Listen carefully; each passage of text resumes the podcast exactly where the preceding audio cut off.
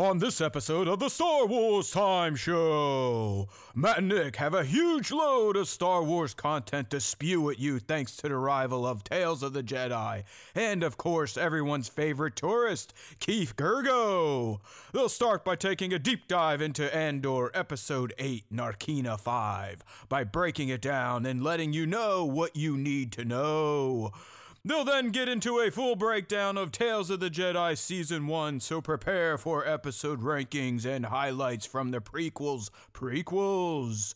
That's not all though, because they have some news and rumors to discuss about Skeleton Crew and The Mandalorian. Of course, the show will end with Question of the Week responses and the latest round of Top 5 Star Wars Fan Artist Features. Punch it, Chewie!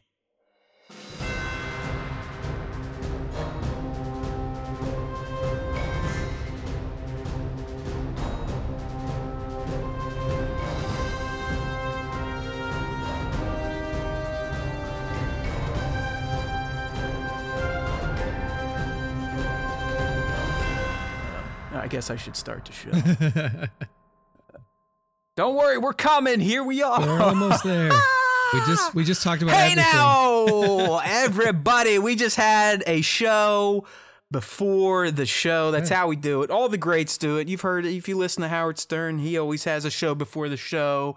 The wrap up show with Baba Booey, they do the same thing. That's where the magic happens. Because why would we want you all to partake or to hear the show before the show? This is a show for that's some two. of our best that's some of our best content. And you know maybe maybe uh because instagram keeps shooting it in my face every time i log in. Hey you want to start using subscriptions? Hey you want to start using subscriptions? Maybe we'll start uh, setting up a sub just for the show before the show. Yeah. you never know all right, my friends. Hey, welcome back to another episode of the SWTS because there is always time for Star Wars time, at least for at least for these two guys right here that you're listening to or watching if you are in the live stream audience. If you're not, what the hell's your problem? We'll give you the details every Tuesday, 2:30p, or as close as we can get on YouTube, youtube.com slash Star Wars Time Show and we should have our official YouTube handle soon. Nick, I don't know. Do, do- are you getting blasted with all like in your social media job life? Are your clients like, "Hey Nick, I keep getting these emails from YouTube about choosing handles for my channel," or is that No, is that nothing that comes up on your radar? because I'm mostly e-commerce. We don't really deal Got with ya. YouTube that much. The only thing that we have to do with YouTube is like if we're running like YouTube ads or something, but we don't do. YouTube. I think we already have our handle. We already have YouTube.com slash Star Wars Time Shows. I know. Well, now I, I guess we have to make it official. to- so when it's our turn to go, to I'm, I'm going to hit the go official. button. Or we we could change like do you want to change it to like two fuck faces or you know two dummies talk Star Wars something like that. Yeah. I don't know, but I, I think Star Wars Time Show will work. Either way, you can find us Tuesdays 2:30p or as close as we can get. Today we definitely missed the mark and we had a horrendous transition, but that's why people tune in. They like to see the train wreck. Uh, it used to be much worse. Our tech has gotten a little bit better. Uh, but I think this time last year, for about eight months straight, Nick would just randomly just- drop out at least two times a show. Yep. Uh, be- before that, we had my mic would just stop working and crash stuff. But we're here and we are ready to talk all things Star Wars. And yes, those that are in the um, in the live stream chat, Black Series clips already saying he demanding a four hour show today to get through all the content. And, and I, I doubt we go four hours, maybe three, close to two and a half as we can get. But yeah, there, there's a lot of Star Wars to talk because we got Andor episode eight, and Narkina five to do the uh, now patented, rarely copied Star Wars time show review and deep dive. So we got that coming at you. Uh, Tales of the Jedi dropped last week. You heard me lamenting that I am not a fan of Star Wars double content drop days. And while Tales of the Jedi was pretty fucking excellent and worth the extra Star Wars work time last week, I can confirm having multiple new Star Wars drop on the same day is not good for my health. Yeah. Okay? Just not good for my health. Uh, yesterday, I think, or last week on Wednesday, I even built into my real life schedule because I knew it was going to be a busier Star Wars day. I, I, lectured right after lecturing, one in the tales. Right after watching it, started breaking them down. By the time I was done, it was 6:45 at night. So I started my Star Wars day at five in the morning. It ended at 6:30 at night with a nice little bonus of getting my flu and uh, COVID shot. So I ensured that I was going to feel like shit by Thursday. So last week was a fun week, but we got all sorts of Star Wars to unpack for you. Nick and I, we were just popping little chubbies talking about Tales of the Jedi. Uh, I can already sense that he's kind of in line with me in terms of the the Dooku content and what that could have meant for the prequels if if George would have included those stories back in '99 when the Phantom Menace released. He was telling me his favorite episode. So we got all that stuff to talk about. It's going to be a fun day full of Star Wars. But that means for you pop culture lovers out there, that pop culture talk, the segment that we usually open the show with, is going to be cut very short. In fact, Nick, I, I just want to leave it at this. I know I gave us some homework to do, so I do want to check in on that. Uh, but the show we were supposed to check out to fill the void of, of She Hulk and Rings of Power, and for me, House of the Dragon, all falling off of the, the boob tube menu. Yes. We, we committed to checking out the uh, the peripheral on Amazon Prime, starring Chloe Grace Moretz and yep. what's the other guy, Jack Reynor, I believe, yeah. John Reynor, something Reynor. Uh, he I can't tell if he has cross eyes or not, but I can tell that the show, The Peripheral, now we, we've seen the first two episodes, we have yes. not seen episode three.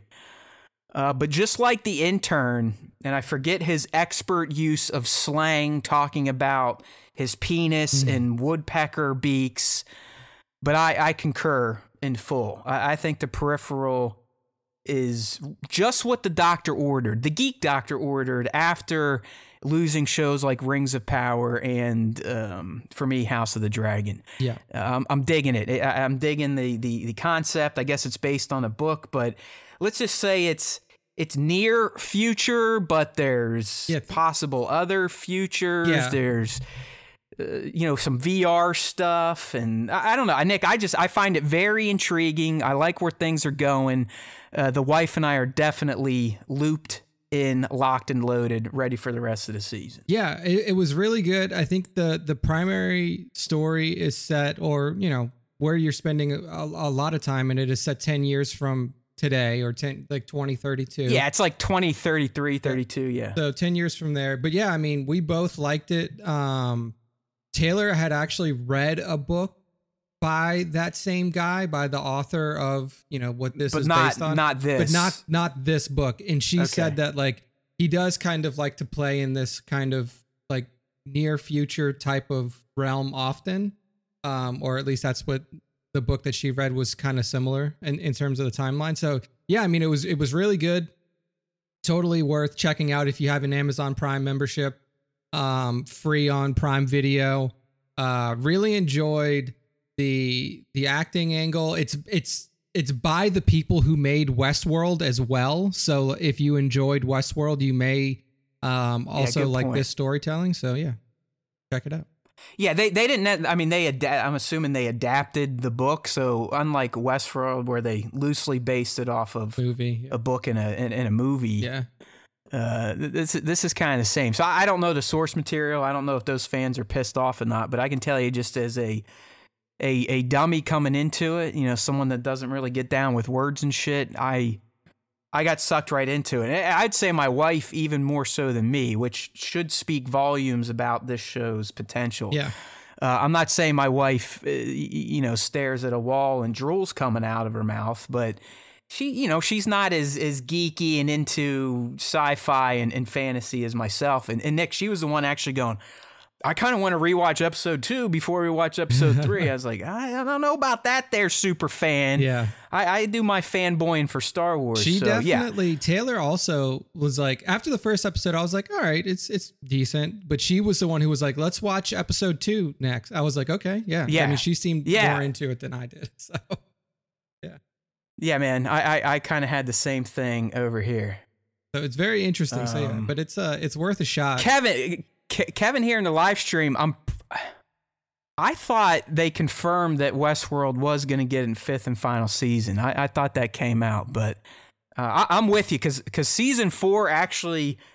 I'm not someone that really got sour on Westworld. I, have stuck with it throughout. Uh, I will admit, season three was a definite change of pace, and you could get kind of lost. Season four, I felt did a good job, kind of wrangling things back in and, and making it feel more like uh, the first season or two. So I would like to see a final season. I, I thought that got confirmed, but so. Um, I I could definitely be pulling that out of my ass. Jonathan so. Nolan drops hint at New York Comic Con about fifth and final season negotiations. This was ah, okay. In, this was okay. in October, October eighth, so a little bit less than a month ago. So maybe it's not confirmed yet, but he's still in active conversations with the network is what he said. They they definitely have another season's worth of story to tell. That that was clear enough by the end of of season 4. I mean, I guess you could I guess you could end it and be like, well, hey, you you as the viewer can decide where things go. Mm-hmm. And, and by the way, I fucking hate that. I think that's a cop out bullshit way to end a series. And yeah. why I still think Breaking Bad and now more recently Better Call Saul are, are still probably the best TV or, or, or series out there because they actually have a beginning, middle, and a definitive end. I like definitive ends. You know what I mean? Yeah. I, I don't. I don't want to sit there and have to think like Sopranos, like what really did happen. It's like just fucking tell, show us. We're too stupid to come up with these stories in the first place, or we'd have them on HBO. True. True. Right? Just just give us what we need. We're dumb. Uh, hey there, Justin. SW Props. I have to mention Props. Um, you know he he does this this con circuit now, Nick. I, I I'm sure you don't. I know you don't dabble in the media, but he, he's kind of started a company, and he's got I think Lauren Mary Kim, Emily, Emily Swallow, and he just added uh, the actor that plays Kassa from Andor. Wow, that's awesome. And and we were trying to get him on the show or, or, or do some sort of interview this weekend, but he only has him this weekend. My weekend's kind of shot with a little trip and family stuff, but we, we, we hopefully down the road might be able to work out some sort of guest spot to get young Kassa on here to talk about his time filming those flashbacks on Kenari. Very cool. Um, Very so cool. Justin doing doing things, and you, you, know Devin there is helping with the promos too. I believe they'll all be out at the Rhode Island Comic Con this weekend. So if you want to meet young Kassa and potentially some of Justin's other clients for some signings, you know what to do. Check them out at SW Props on Insta. Ah, yeah. So I mean, outside of that, pop culture is like blah blah blah.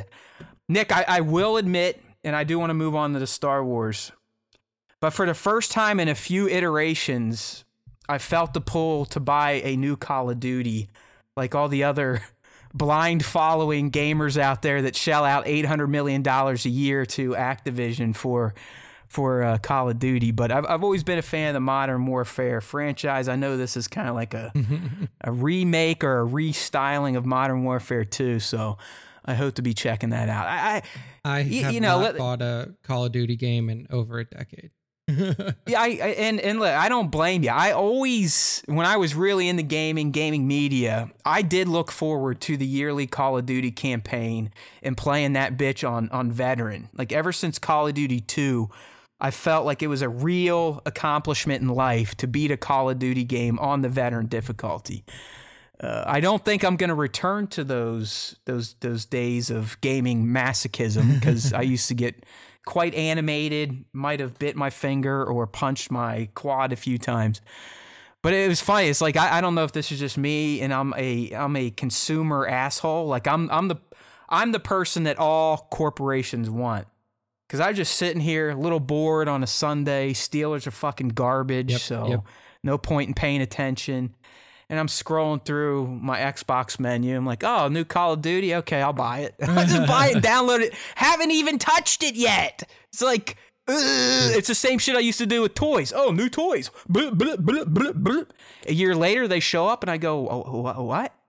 I, I bought all this shit. Why do I want this stuff? I, I'm the same. I mean, if you look behind me, consoles off to the side, and they're unopened there are like yeah. games still in the plastic wrapper that are PS4 games. so like, unbelievable. Yeah, me too, man. So. And and you, I know you too. You you might have been. I mean, you were obviously younger, but I used to go three or four hours early on a, on, a, on a, like a Monday night to GameStop and wait in line to get fucking games to run home, rip them open, and play oh, yeah. them I, until the crack of dawn. I've done a few, and, and now it's like.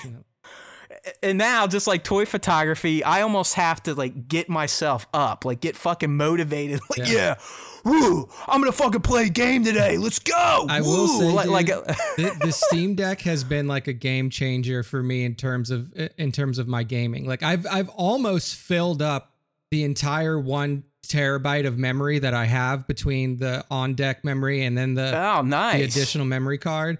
It's almost filled up.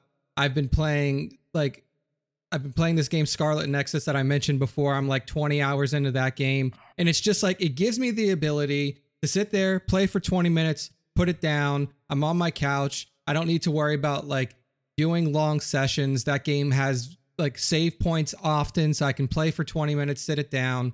And then like basically I've just been like, what's on sale today and what has a green check mark for the for the deck. Is it? Does yeah. it look interesting? Like I'm not. I'm not gonna play it. I just want to spend money. That's what yeah. it is. Like I just want to do it. It's gonna make. It's gonna. You you know what it is, Nick. It's like it gives you for a millisecond. Yeah one one feeling of of of excellence like, oh. I I finally feel good today yeah.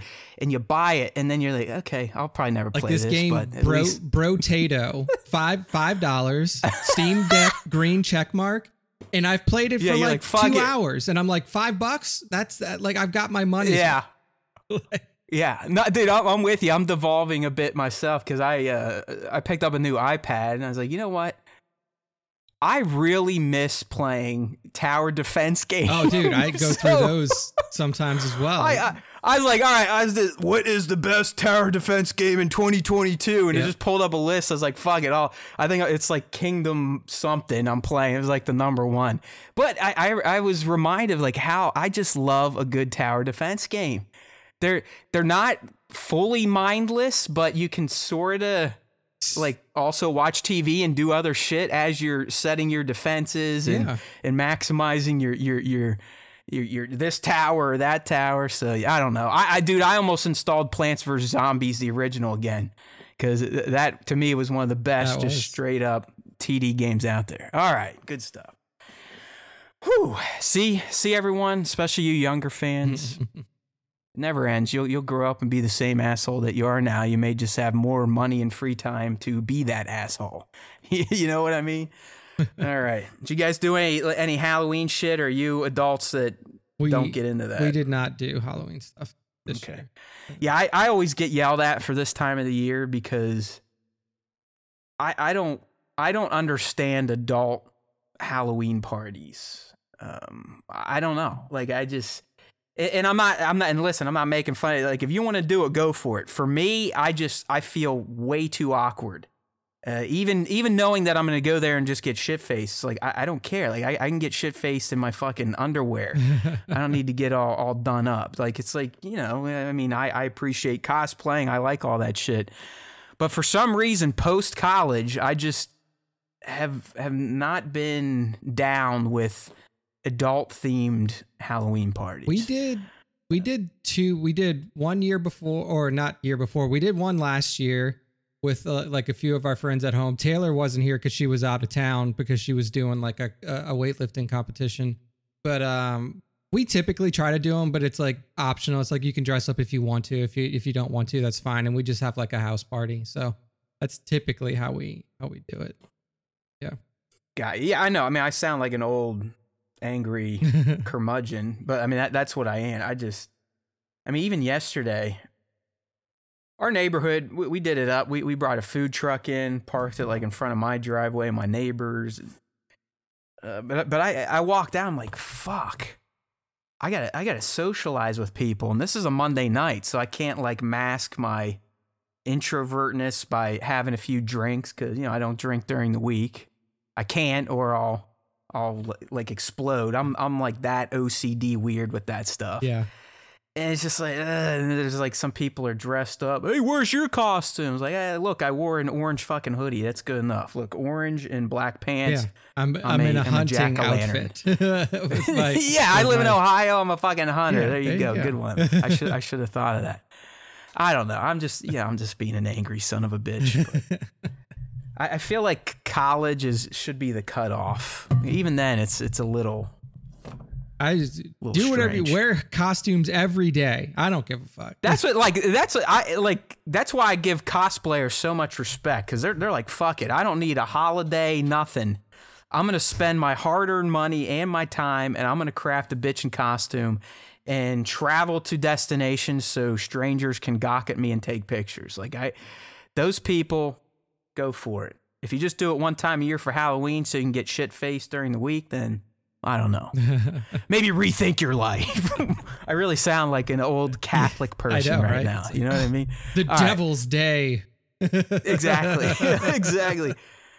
I didn't watch any good. Uh, like uh, I threw on Terrifier just because I heard Richard Christie from the Stern Show talking about it. Uh, you ever heard of that Terrifier no. with Art the Clown? No, have not heard. Are you into like into like horror movies and slasher gross shit or not really? Sometimes like Taylor can't really watch a lot of like yesterday we watched Scream, the original Scream cuz like she she can watch that and she Classic. realizes that Scream is more of a comedy than it is a horror movie at this point. Um, right. But typically, she we we don't watch a lot of horror movies. I'm okay. But you, you guys aren't you're you're not going to throw on like Barbarian no, on HBO. No. I mean, I highly recommend it, but yeah, that movie is fucking demented. Yeah, so, yeah. I, did, I, I did try to get into the season a bit, but I, I just sometimes the stuff doesn't like I, I I enjoyed Pearl, but I did not think it, it was remotely as scary as X, which is the the the sequel to it. Okay. All right. I'm getting off track. It's Star Wars time, my friends. There is always time for it. That's why you are here. And we're going to get into the first of our big topics, and that is Andor. That's right. Episode 8, Narkina 5. So, as we've been doing this session, we used to do eggs first and then review. Now we're doing review and then eggs.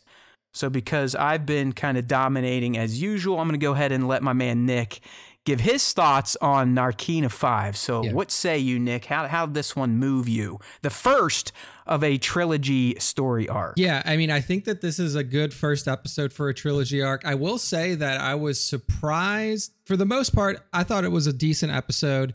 Um, the the parts inside of the prison with with Cassian were probably the most interesting to me. Just seeing like the interior workings of the imperial prison system and how and basically like how they in in some ways it's like complete torture, but then in other ways it's it's actually like it gives you this sense of productivity where like you want to work harder.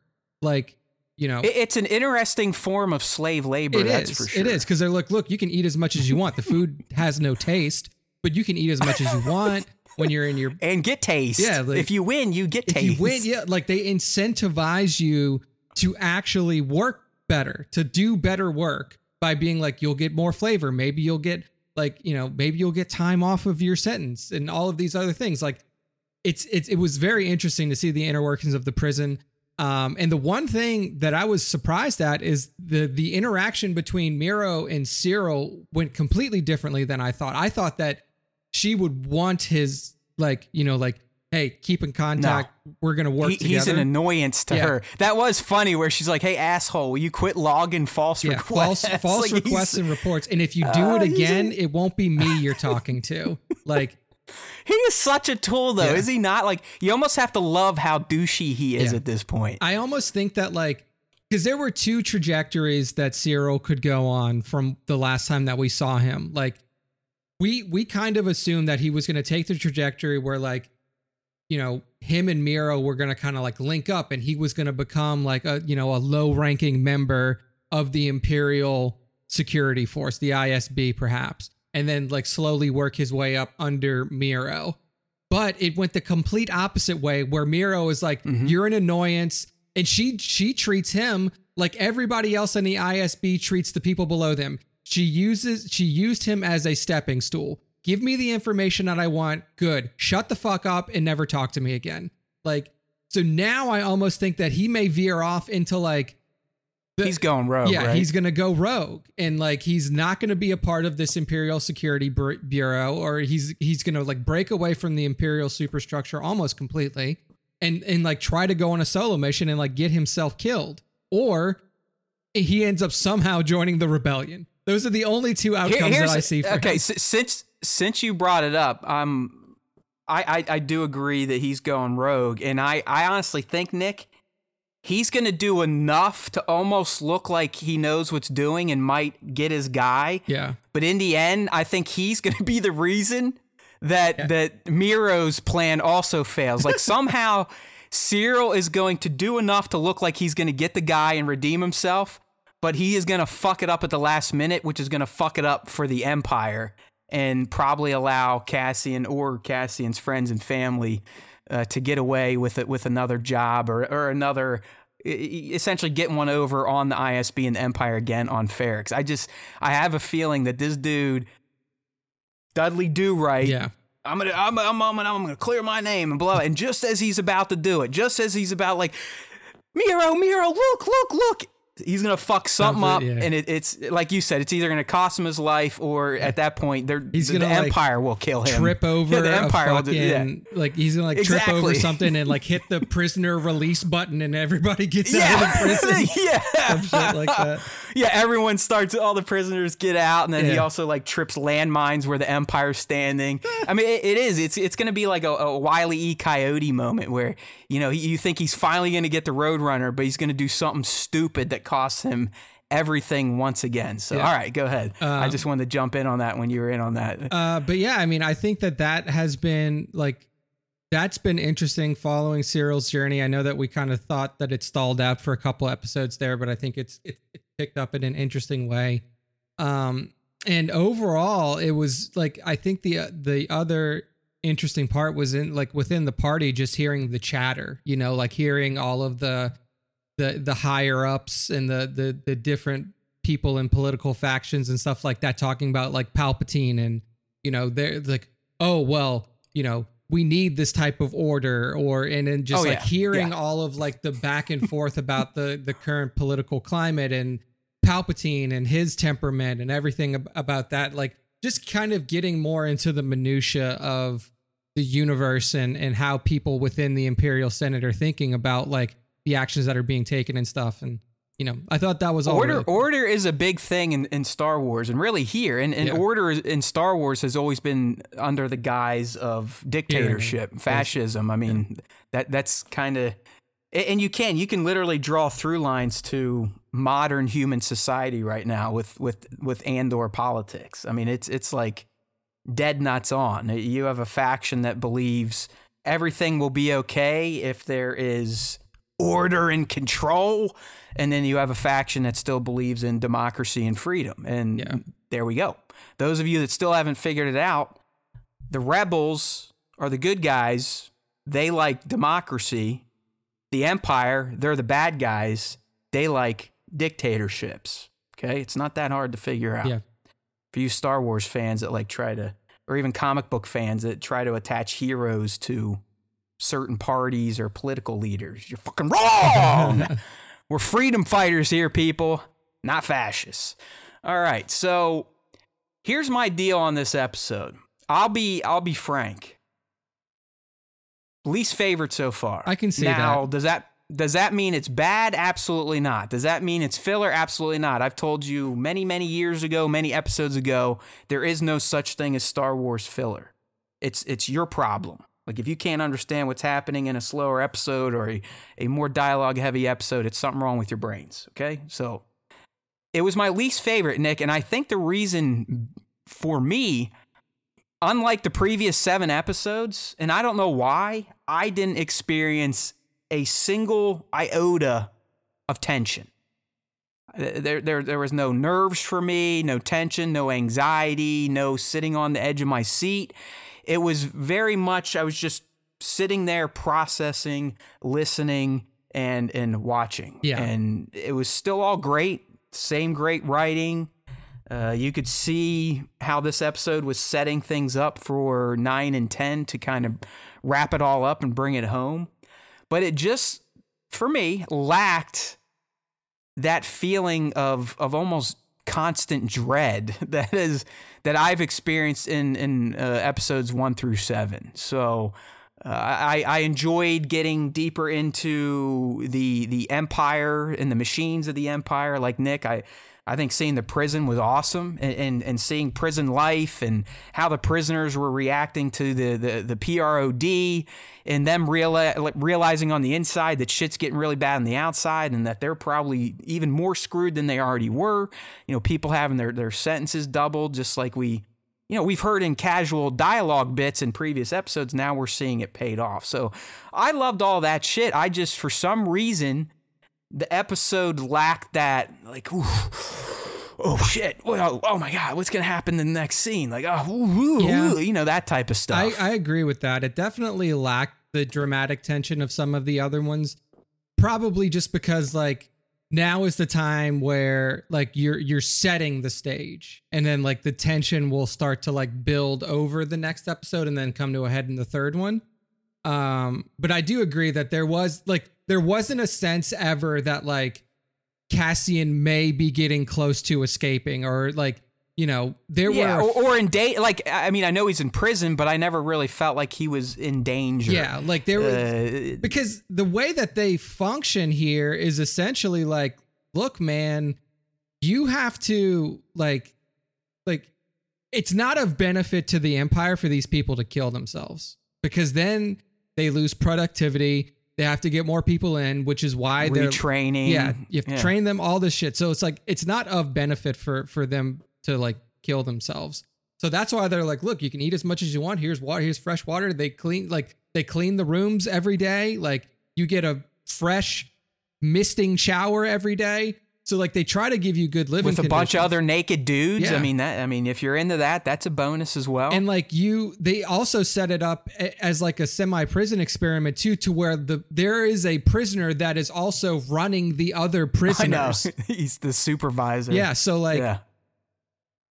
I don't think he's gotten to, like he's clearly trying to figure out like okay what's something that I can try to get around like he saw how things were working now he's like okay the floor is electrified that is one way like how can I get around this? Which is eventually, oh, yeah. I think, what we're going to start to see in in the next episode is like, what what is he going to do to his feet to make him not get electrocuted to death, but can make it? Oh, they're they're like, getting those boots, man. They, they, I felt like I don't know if you felt this way watching it, but when he arrived at the prison, really until he gets to Block Five or Unit Five he they almost focus too long on obvious shit. Like he stares at the shoe rack of rubber shoes. Yeah, he does. You see him, he's looking there. He's looking at how many guards are in the hall. I mean, you can you can see Cassian processing all the information one would need to know um, to get out. But we'll, we'll talk about more on that because we we've actually through officially released TV spots I mean, obviously that's that's inevitable, but in terms of the breakout, it may not uh, be the people you you are expecting it to be. But uh, through TV spots and just if you have a brain, I think you can kind of figure out who the group of people are going to be that that get into the breakout and then who ultimately makes it out. I mean, one of them is a character in Rogue One, which we'll talk about here in a little bit when we get to our Easter eggs and top moments. So, yeah, I mean, really, my my last few thoughts on this episode. Still quality, okay. I'm not saying it was bad or I'm gonna start shit posting Star Wars on my social media now. It just didn't quite have that that feeling of of desperation yeah. that I felt the other episodes had. Like it's almost like you always felt something's gonna happen, something's gonna happen, something's gonna happen. It was almost like a sense good, of despair more than anything. Like he was just like he kind of just like fell oh, into oh, yeah. this hole like, of like before they do that Be- before they did that 30 day time jump, I-, I, think that's the first time we saw Cassian realize that he fucked up. Yeah, like big time. He's he's in trouble. like he he's fucked. Like because they even show him like in the dark, he puts his head down, he's sitting, and that's the first time I've ever really seen this character uh, broken mentally. Yeah. But hey, he he rebounds within 30 days. He's right right into the routine, just like the rest of them trying to get whatever a table five to be uh, number one. So yeah, yeah, um, it it was fun. Just lacked that that constant thrill, I guess. All right, dude. So let's uh, let's go through some of the top moments and see where the discussion goes on these. But the um, the first one I had, we we, we kind of talk about it here, and and that was the meeting that we had been expecting the the Syril Dedra. I guess I've been calling her Deidre. It's it's Dedra, D E D R A, Dedra Meero. Uh, didn't go as planned, and, and really, I think the best part about this opening scene, Nick, between these two, besides her just completely discounting him and us getting to, uh, or or or the idea being re- reinforced that Syril is one of the biggest tools in all of Star Wars. It was the next scene where she's talking to the broader ISB, and we learn that that she, potentially other agents, have been aware of Luthen mm-hmm. for a while now. So much so that we learned his code name. And we learned that Luthen is known as Axis to the Empire. And the reason they call him Axis is because he seems to be the the, the central point for where all this rebel activity has happened, all these heists, stealing Starpath units here, that unit there, this unit there. So so you start to see that they you understand more why Luthen is, is so damn nervous and, and has been cautious up until Cassian's point. Yeah. He, he is on the, the, Empire's radar. He's been on their radar. So much so that Deidre, Dedra now has some THO over the idea like, listen, this guy doesn't fuck up. Yeah. But he fucked up on Ferrix. That's why Wullf, I need the fucking resources, pal. Because this dude is everything to our investigation of the this burgeoning rebel movement. Yes. Uh, so that, that's why I like the, the the opening ISB scenes here. Yeah, no, I mean it, those those were pretty solid. It also like pretty much confirms what we assumed that Luthen is probably gonna die at like maybe even in this season at this point, if they're so like it seems like they're they're pretty locked in on him as the central nexus, like you said, of all of this rebel activity. And now that they have another piece that they can directly link to him, especially now that Bix has been captured, like you can assume that he may not make it to the end of season one and then well, the responsibility. I think I think Stellan ruined that for all of us. By the way, did he say so. something? I don't remember. I'm I'm pretty sure, dude. This this would have been months ago. He's like, oh yeah, it's like yeah, I can't wait to do season two and have more scenes with Forest Whitaker and shit like that. So. Uh, I, I think Luthen at least makes it into the next season, but yeah, I mean, obviously he is he's not long for the world yeah. for for clear reasons. I, I mean, we're talking about the grandfather of the Rebel Alliance, and then he just never shows up again. So clearly, yeah, he's got to. He die. gets taken out. He, he has. He, he gets die. taken out, and I still think that's that's a, one of the reasons why, one of the many reasons why Mon will eventually be like, all right, fuck it, I need to. It's time. I I am the face. Yeah. I'm gonna go ahead and take the mantle now that Axis is is off the map. Yeah. All right. Next top moment, and, and we also just kind of mentioned this, was just Cassian.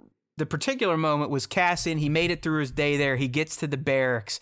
And as we just discussed, for the first time, y- you could really feel as a viewer that his reality hit him, like smacked him across the fucking face with a two by four.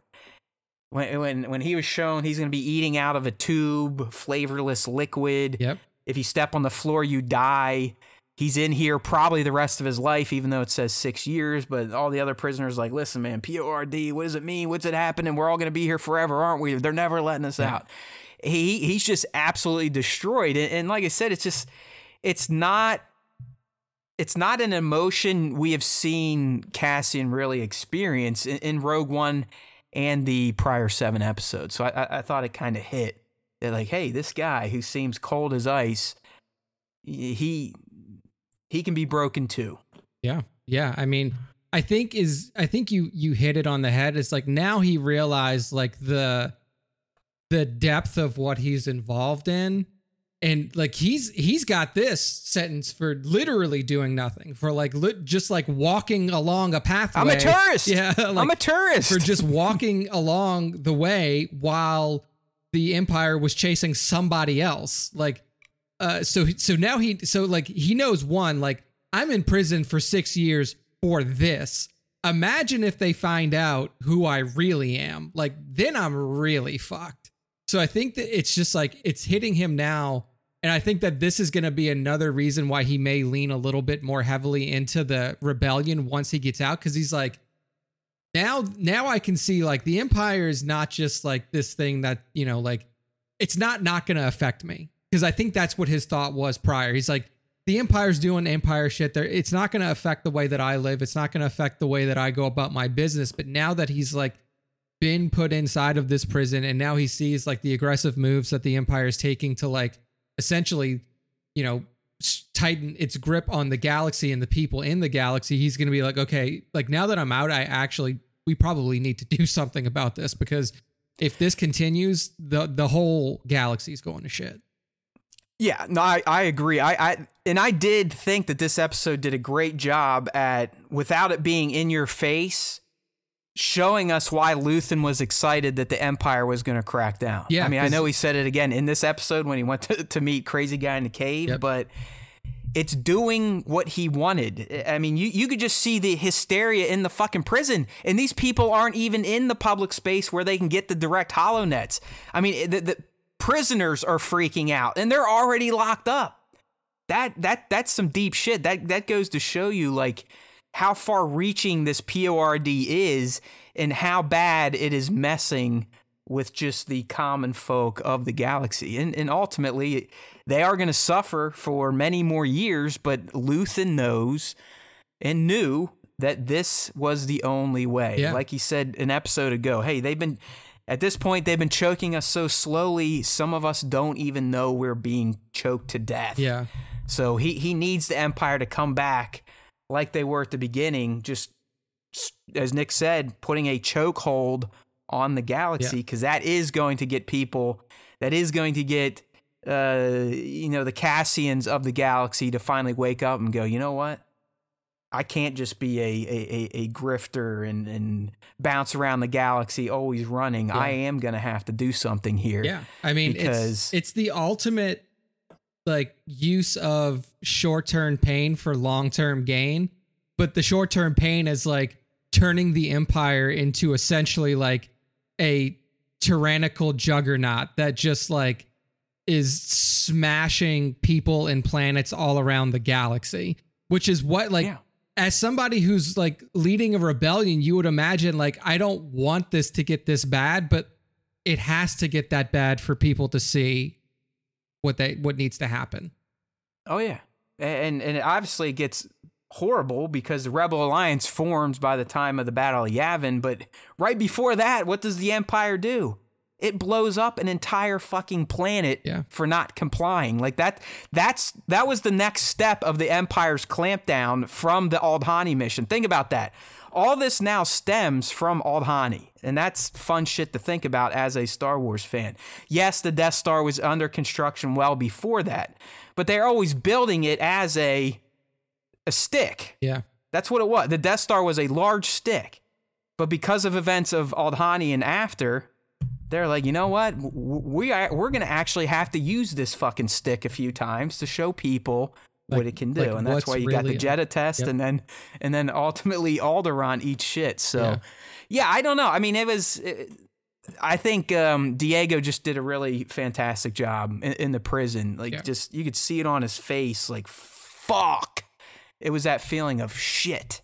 What have I done? Mm-hmm. I just left my poor fucking rebel loving mom on Ferrix because I was so worried about getting laid on in space Florida and yeah. getting something to eat at a convenience store. so, um, oh, speaking of a good meme, I just I saw one today. It's uh, Rey Palpatine and, and Cassian, and it says, "I am all the Skywalkers." Then I am all the Sith, and then uh, Cassian says, I am a tourist. yeah, I am a tourist. oh, I love it. The poor bastard, even when they were, uh, you know, figuring out which transport to go on, he's still going, but what? I'm just I'm a just tourist. Yeah. It's like, hey, hey, Keef Girgo, give it yeah, up, pal. It's, it doesn't matter. now, I mean, buddy. That shit is. Welcome to the new empire. You are fucked for being a tourist. Six years. Uh, okay, another top moment here, and, and, and one I may want to dig in a little bit. Um, Cinta and Val. Okay, we Cinta. I and this is where I like Tony's writing. He doesn't fuck around with little bullshit, right? We were all worried, oh, she's gonna be stuck on Aldhani, and sure shit, she's on Ferrix, ready to start assassinating people. Yeah, she got the off. interesting. yeah, the, the, the it, and there was no reason to see that. Yeah. I mean, it, I think it, I, I like all that stuff. Just hey, we'll move characters from you know A to B, and it doesn't matter, and and it doesn't. That's just good storytelling. But the important part and why this was a top moment for me is I don't know if you picked up on this, Nick, but you know, Vel's like, oh, what's your backstory going to be as you're essentially settling in, going undercover on Ferrix? And, and kind of like a dick, Cinta's like, well, I don't know. Why don't I just be a rich girl running from her family? which was a direct attack at Vel, yeah. which confirms speculation we had last week, Nick. So to dive a bit deeper into this top moment, one one piece of our speculation has been confirmed. Vel comes from money. Yeah. Now, is it a family we know or have already seen? That's the next question. Yeah, I mean, I would assume that it's somebody that we're familiar with. I I'll put it that way. Like, hmm, I, I don't think it's Mothmas. Like, I don't think it's the Mothmas. Um, because you would imagine, I don't know, maybe they wouldn't though. Like, if she if she like left the family and was like, "Well, I'm going to go I don't agree with going what's going on here. I'm going to go do things on my own." They probably wouldn't even speak about it. They would probably just like wholly forget it, like you know, not bring her up. Especially Perrin. I mean, uh, at this point, I think Perrin's a fucking cyborg. I mean, yeah. that guy is one of the the shadiest supposed, I guess, in between characters. You know, he's not. He's clearly not a hero. He's clearly not full bad, but he's like scum. Yeah, he's just a, he's a fucking scummy rich guy, is what he is. Yeah. Uh, yeah, I don't. I mean, I know there's a scene between Val and Mon coming up based on trailers. Uh, we've we've tied her to Luthen himself. Uh, her, her, name's Val Sartha. Who the fuck knows yeah, if Sar- that's Sartha real name? may but just be like a. That's what I was gonna say. Like her her last name isn't actually anything. Like I'm I'm pretty sure that it doesn't. What if she? To, what if she is Rey's lost sister and be. she's a Palpatine from one of his other zombie sons? it's, it's very at this point. I wouldn't put anything past them. Um, now, okay. do you think the reveal is it you do think it is going to be a family Star Wars fans would recognize? I would when, when so. we find out, or hopefully we find out. I would think so, just because like you want a reveal like that to have weight, right? Like you don't want it to be like, oh yeah, and she's a, she's like a part of the Sarthas from fucking wherever from this place, yeah. like the Guambo. Yeah, the, like the Guambo Sarthas in their their massive mining complex. It's like, oh, cool, I guess. Like, yeah, I, I would like to hear a either a familiar senator name or I mean, it would almost have to be a senator, right? Uh, what at this point, yeah, because you don't family names would you know unless it's like they they run one of the main guilds. Yeah, it's like you know, like I could see it being like maybe like a name we're not familiar with, but then they say like, oh yeah, they like they run the Zerka Corporation or something like that. Like is yeah. is affiliated with like a big massive entity that we are familiar with in some way, shape, or form. Um, but I would, I, I, I, I, do hope that it is in some way affiliated with a with a group of people that we're we are familiar with. I'm still I don't know. I guess it's so obvious. Maybe that's why that it's going to be Luthen. It, so it I'm sticking be, with yeah. that. It just man, when in episode four, when those two had that conversation, I got dad daughter vibes a little bit when when he was starting to get a little more serious. Like, listen, motherfucker. I'm the boss. You're gonna do what the fuck I say. Just shut the fuck up and deal with it. Yeah, no, I I definitely agree with that. That was one thing that I was like, man, I really do think that like after seeing that interaction that there is some other relationship here other than just like this is the girl that Luthen runs right. his shit through.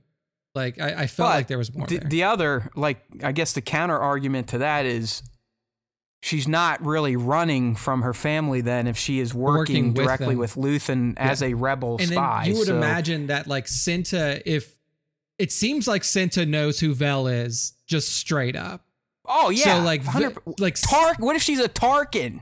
Could could be a Tarkin. Could be like an Imperial defector. You would family. assume he's he's fucking rich at this point in time. Oh yeah, I would assume that he's rich. It could. Yeah, I mean, like it's not it's not out of the realm of possibility that she's. That, that's what I'm directly linked to uh, like. I'm just I'm just throwing out names we've heard about. But yeah, I, I would either like a, a a senator we know about or an imperial officer.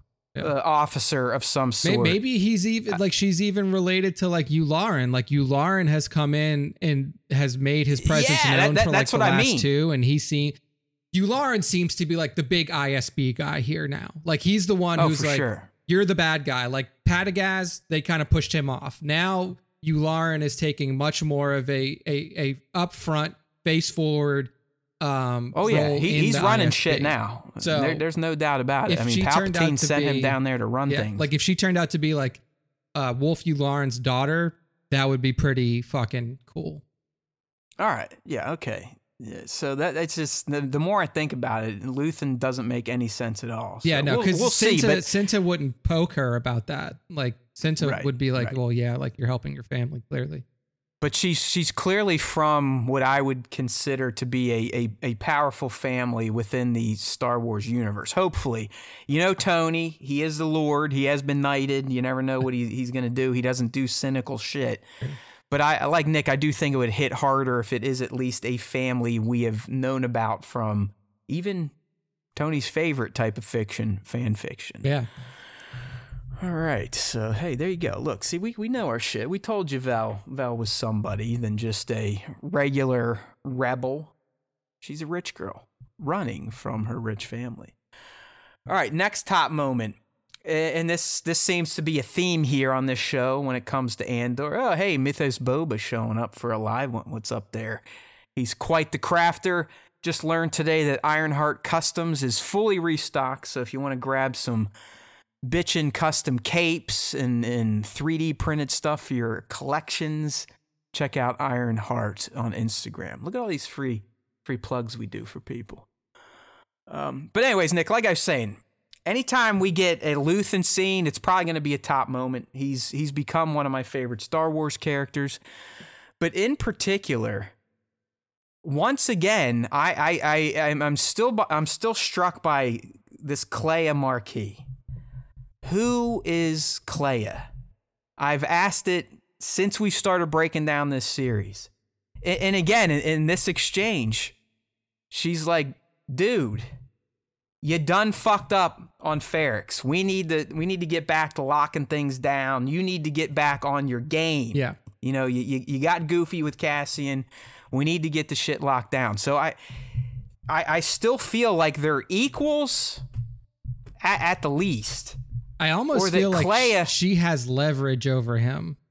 Yeah, th- does Kleya not feel like she could be slightly above him or, and be the connection to an even bigger body Yeah, I- or a bigger organization or more resource? Yeah, and even just like like her demeanor now that she's getting more screen time is definitely one of like she almost like scolds him often. Like, look at this look. I, I, I, I, I, knew what you're going with, and I, I had to get a screenshot. But I mean, yeah, you're right. She's, she's almost doing eye rolls. Like, Yeah. dude, hello, come on, McFly. Like, she wants to smack him. Yeah. Uh, So like your initial thought of like this person may be involved with the underworld, the underground in some yeah, way. Crimson or Dawn or the underworld clearly is in the circle. Is the circle part of the underworld an offshoot of Crimson Dawn? Yes, I do.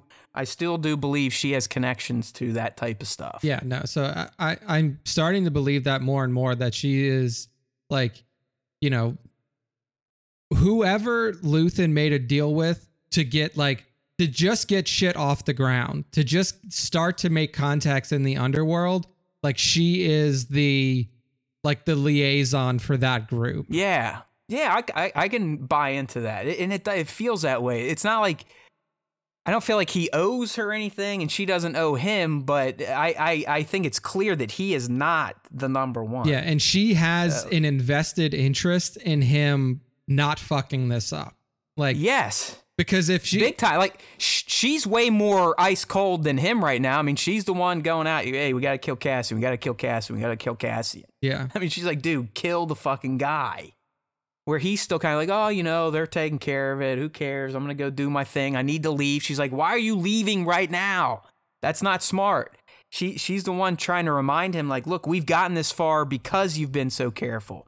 You fucked up on Ferrix. Looks what ha- look, look at what is happening now. Yeah. I know you like it because it's helping the cause, but you're putting us in danger and you need to fucking calm down. Yeah. So I do think that, like, if she was just like working with him, if she was just like, you know, pushing for the same things that he's pushing for and has no and had no like vested interest in in what was going on here I feel like it would be a little bit different. I feel like the relationship between the two would be different than what had like it has shown itself to be so far so. Yeah and uh we got joe in here klondike studios a top fiver by the way this week asking maybe his daughter i don't I don't think so. I think at this point they've had enough closed door meetings. If they were related, we probably would have seen that take place, at least an embrace. Like, oh, dad, you know, don't don't be such an idiot. It, it, would. I felt like we would have gotten that because they've been alone in their secret room where things are sanitized, they're not being spied on. So I, I don't think there's a direct relation. I, I kind of like Nick's angle, honestly, that yeah, this this bigger force that we may or may not know about, uh, helping the rebels while also helping their own shady stuff. Kind of is like, hey, th- this is our representative. You you work with her. Yeah, what I, she says would be no different than if it was coming from us. Yeah, something like that. Yeah. And, you know, I, I think that's. You know what would be okay? I'm trying to like time timeline thing things out here. Maul is dead right? Not yet. Not yet. No, Maul's so still. He, Maul, I, am envisioning Maul is on his spirit walk right okay. now, looking for a Sith holocron. Yeah, so that's that's what I figured. Like he's he's so either Qi'ra, dead. Qi'ra should be in charge of, of Crimson, Crimson Dawn. Dawn. Yeah, because I was like, it, it would actually make even more sense that Crimson Dawn would be involved in this if Maul was still the head of it because he hates Palpatine so much and like but it, through the comics you've learned that he taught Qi'ra, like listen it's it's that guy and that guy. They're the reason the galaxy's fucked up. So she she learned through Maul and that's why in these uh, you know soon to be hidden empire and uh, Crimson Reign, we saw that she had been planning all along putting plants in the empire the rebel alliance other uh, criminal organizations with the intent of taking down the only Sidious invader. That's it. Yeah. So I, I, I like I can see it. I could see her I could see Kleya being a a a an agent. Of, yes, of, dude, she seems so much like someone that I could see drawn right next to Qi'ra in the comics. They they just and also like her fit. I it doesn't it doesn't necessarily mean anything, but her style, like just look at like the way she wears her hair, the way she wears her like eye makeup and like her her makeup and stuff like that. That outfit that we saw her talking to Vel in. Oh, the red one. I, I, mean, episode. yeah, she put on the fucking like, red. She, she, put on the crimson itself. Yeah, like she so. just sells herself as like I'm a shady person, but like even more shady than you think I am. so. Yeah, I, I agree. I agree. I, I think she is shadier than even Luthen. And, and we learned through that great scene with Saw that he's shady as fuck. Saw, sh- oh, they're all shady as fuck at this point in time because they have to be. Yeah, they. I mean, they you, they literally have to. That that we will get into the Saw scene. I actually think that's next, but that that was a pretty excellent. Yeah, that that is the scene right here. So we might as well transition right into it. So the the Luthen Saw scene and yes, SW Props was right. I, I, think I swatted him a few times saying I didn't think we'd get to Saw yet, but but we got it. It was a great scene. Uh, I, I think everyone could see through the scene why Stellan was spilling the beans so early about Saw being in Andor. Because I mean, I, I think the first report was he was just like, I got to act with Forest Whitaker today, and it was one of the most fantastic scenes I've ever done. And I mean, it was a fun. we got to scene. see it. It was a fun scene. It, it was a great. It, it, was a great scene. But I, Nick, the interesting thing to me was just how uneasy they are with each other. I mean, they're like, "Hey, Aldhani, you did that, right?" And he's like, "No, I was going to ask you. You, you did, did that. that. No, you you did it. No, you did. You did. Oh, I thought that would have been your the the whole conversation. They're just trying to get the other to admit that they did Aldhani, yeah. but they won't because they know that they they can't even trust each other as freedom fighters, yeah, which yeah. is a very interesting dynamic at this point in time. But even like like Luthen even tells Saw at one point, like, hey, you have to get your shit together because, like, if we're gonna do this, we can't. We have to come together at some point. We can't continue. Oh, Nick, the, the, the line is this. It was a great line. He says essentially, Saw, why do you always have to argue with people that agree with you? Yeah, is is what he says, and it, it does, as you were saying, it pays off on how we know Saw's story ends. He just because of all the shit he went through in the Clone Wars and, and kind of being left alone at the at the fall of the Republic, he just built up a, a fucking shell and truly became an, an anarchist. Like in this in this scene, uh, Luthen's like, bro, what what do you want, man? Because Saw's like, they suck. The Partisans fucked it up. These people fucked it up. I'm the only one that knows the right thing. And Luthen says, so anarchy then. And, and Saw more or less doesn't disagree with him. So even at this point, Saw truly doesn't believe in a rebel alliance. No, yeah. he never eh, he never does, and that's why they never let him in, and they think he's essentially rebels' version of ISIS by the time Rogue One comes around. But but Saw's like, listen, I, I can't. None of none of you people or, or this leader or that faction, they don't know shit. I'm not helping him. Fuck that. They wouldn't help me. Fuck him. I mean, Saw's a pretty miserable piece of shit if you think about it. Oh yeah, like Saw he is so I mean like we've seen what like basically brought him to his insanity through the Clone Wars and like he's just never been able to shake that. Like no. he's he's never no. been able to like really readjust to society after like all of the trauma that he went through and we saw in in Clone Wars. So um and it, it it persists until his death. I mean, we essentially see that happen in Clone Wars, uh, or not in Clone Wars, in Rogue One. Like, like we thought, like he gets even worse. Like you can see the mental decline of Saw yeah, he, over the time period from like Clone Wars to to Rebels, now into uh, Andor, and then to his ultimate demise in Rogue One. Like he's just so mentally broken, and there's not a lot that can be done about it. Yeah, I mean he he's not like Bor Gullet crazy yet. Not yet. He's he's bordering you know, there, sticking his sticking his fingers in light sockets to do his hair every morning. Yeah. But yeah, you, you could see he's getting close, and and I actually think this scene would predate when we first meet him in Rebels, where he doesn't seem as nutty yet, and he actually has a shaved head, which is you know, it might have some continuity problems, but nothing you can't just close an eye to and get over. Yeah. Who knows uh, how yeah, fast his hair grows back? yeah, exactly. Not maybe, like maybe this shit grows like weeds. Yeah. Who knows? Yeah. he, he definitely doesn't suffer from Nick and I's problem with, with the hair on top of our heads. But th- this whole scene was great to just, you know, it, it showed you a little more about Luthen and how he is this axis, right? I mean, he he's trying to recruit Saw's faction to go help out this this Anton or whatever's faction. Yeah. And he knows with Saw's help, they could score another big victory. But even with proof of, hey, look, we pulled off Aldhani, Saw is not even willing to consider it. He's like, nope. you know what? We need all all the all the shit you have with you. You're willing to trade for this job, but because I'm so ignorant and pigheaded, take your fucking shit with you, and essentially good. with a smile, go fuck yourself. Good luck. I mean, that's pretty much what he said at the end. Like, hey, take take those uh, satellite or whatever arrays and shove them up your ass because I know better than you.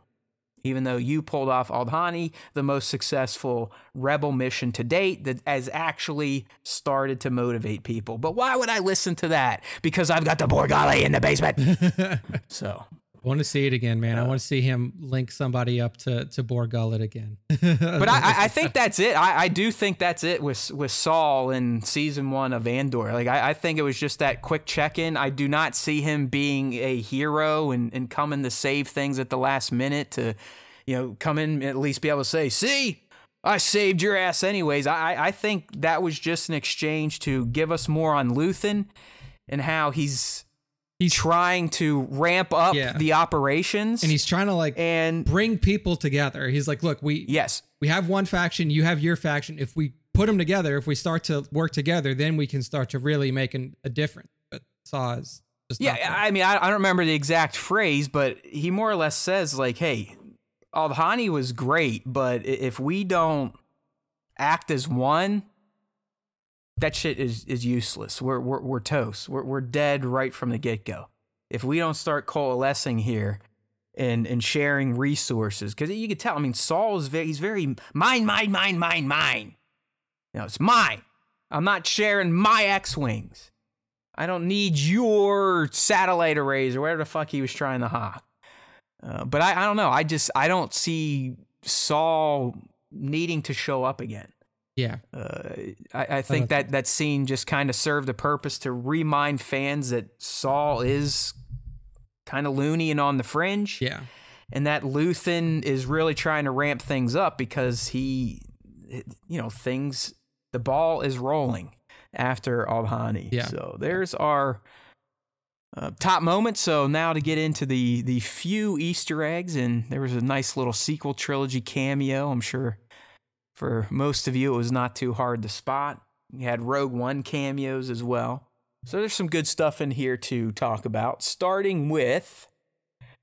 If you're paying attention or use captions like I do, as uh, Cassian is kind of getting put into his transport, you can hear one of the other troopers tell another prisoner or another convicted tourist that their destination is Belsavis. And Belsavis is actually from way back when the Children of the Jedi novel uh, but Nick may be familiar with it because it popped up a lot of the times in SWTOR. It, indeed, with the uh, Rakatan. It used to be like a one of the planets that the the Rakatans kind of yeah. took over. So. Yeah, so even in the SWTOR timeline, it was still an Imperial prison planet. Funny enough. Oh, okay. It was because like yeah, it was well, like there you go. Like one of the primary storylines that you get to towards the end of your run on Belsavis is kind of working your way into these mm-hmm. Rakatan prisons and and stuff like like these old ancient Rakatan even at that time like in SWTOR time ancient Rakatan prisons and stuff like that and you get to mess with them there. But before you get there Belsavis is an imperial prison planet that has essentially been breached by the rebels and like there's shit like that you have to deal with. So Belsavis plays a Belsavis is the location of uh, of a raid on there too. Uh, it, uh, Belsavis, so a uh, big part in in SWTOR for sure. So. All right, see, see, it pays to turn on closed captioning. Definitely so does. that was um, Belsavis. Now you got to wonder, Nick. I know, I don't think Tony has directly written an episode since the first three. I forgot who wrote this Beau, one. Beau Willimon of House of Cards fame wrote this. Okay, so does Beau write in Belsavis and shit like that, or see, man, or where does a nugget like that come from in a in a show where you had the showrunner essentially say, "Fuck Easter eggs, fuck references. Yeah. I'm Tony Gilroy, suck my dick." I think that a lot of times what ends up happening here is like it's not necessarily like insert planet name here when they turn in the script, but like they I kind of think it is. I though. think that's what they do though. Is like whoever's writing it is like, hey man, like I need the name of a, an yeah. imperial prison planet, and they just like send a list. Like this is what I need planetary wise in this episode. They send it's it like, off to so, Dave Filoni. So it's like a booklet, you know, when you're yeah. little kids. It's like, all right, put a noun here, a verb exactly. here, and an adjective it's, here, it's, and uh, it'll come up with a story. so they libs. they send that to Filoni's house. They're like, hey Filoni Gilroy's got his latest Mad Lib for you to fill yeah. out. We just need a few planet names that you know the the dorkier fans are like, oh shit, they did that. Where casual fans they won't even notice. So go ahead and fill this out for us. I like planet name here. I think, dude, I think that's what it is because there is nobody like Beau Willimon has no reason to know the name Bell Belsavis. No, in fact, I like, dude, I I didn't know it. Yeah. It's just this is what I did. I mean, you should see my notes when I'm done. I, I will have like 55 names with question marks next to them, which means. I don't fucking know what it is. Yeah. But it sounds like I probably should, and I need to go check to see if this is a real thing. So yeah, you're right. Like Belsavis, there, there's no it's, way unless it's a, a super hardcore yeah. lore hound. I mean, it that gets involved. Deep, deep cut there with Belsavis for sure. Okay. But also, right. like, you can tell that like they're keeping cohesiveness because they've talked about the Rakatan Empire in this fucking show. No, so that's like, what I mean. It's like I almost feel like there are moments where it's like like they literally say like we need some like something here. We need a planet here. We need like a piece of like ancient history lore here. Like what can we put here? And and they have they have, they have like the specialists, like the Star Wars lore specialists, go and fill shit in for them.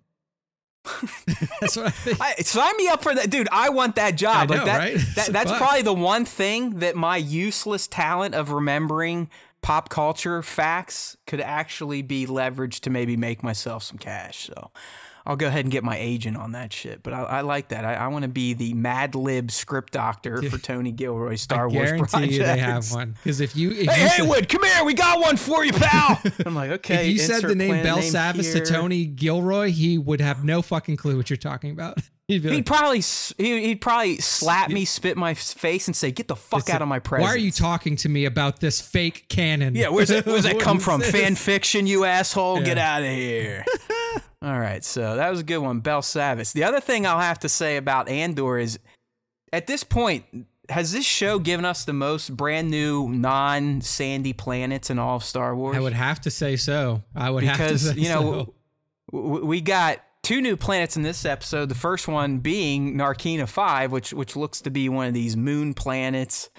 Uh, it seems to be very watery, not not like a Kamino, not full water, but obviously water. large bodies of water. Looks like That's it's where they got very these. cold there too. Looks like it's yeah, they got these uh, these slave prisons underwater. I'm sure they're underwater for a reason. Oh yeah. Uh, but hey, we got an- another new planet. I mean, it seems like every episode you're at least getting one new planet. I know there is a a a, a- a section of the Star Wars fandom that really likes new planets, so that's why I include them. But Narkina Five added to the database. Just make sure uh, Dooku's ass doesn't delete it.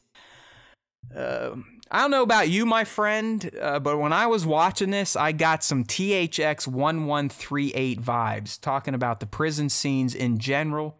For those of you that might be young, dumb, and full of cum, THX 1138 was George Lucas's first real movie. Yeah. Um, it, it starred Bobby, and um, it it really was very similar. It's- in this future prison. Everyone's all white. The the prison is very sanitary feeling. The prison guards kind of have black to stand out. Oh, yeah. So I, I I really got THX 1138 vibes from the prison scenes. And if you notice, the prisoners' jumpsuits are the rebel colors. Yeah. I mean they're they're white, and orange. So I thought that I don't think that was by mistake either. also gave me Logan's Run vibes too. Just like there was kind of like a sterility to like future type of stuff way back in the day. oh Like, yeah. So Oh, like yeah. Logan's Run had like similar style of jumpsuits. The coloring wasn't always the same. Like the interiors of like buildings and stuff like that. When you look at Logan's Run, were very stark and white and clean and and very you know uh, what we saw in the in the prison as well. But but yeah, I think one other person like in our question of the week brought up uh, THX vibes as well. So Oh yeah. I'm uh I mean honestly sticking with the prison, I, I just find it amazing that they built all those sets. I mean where where they're making those parts, that's a fucking set.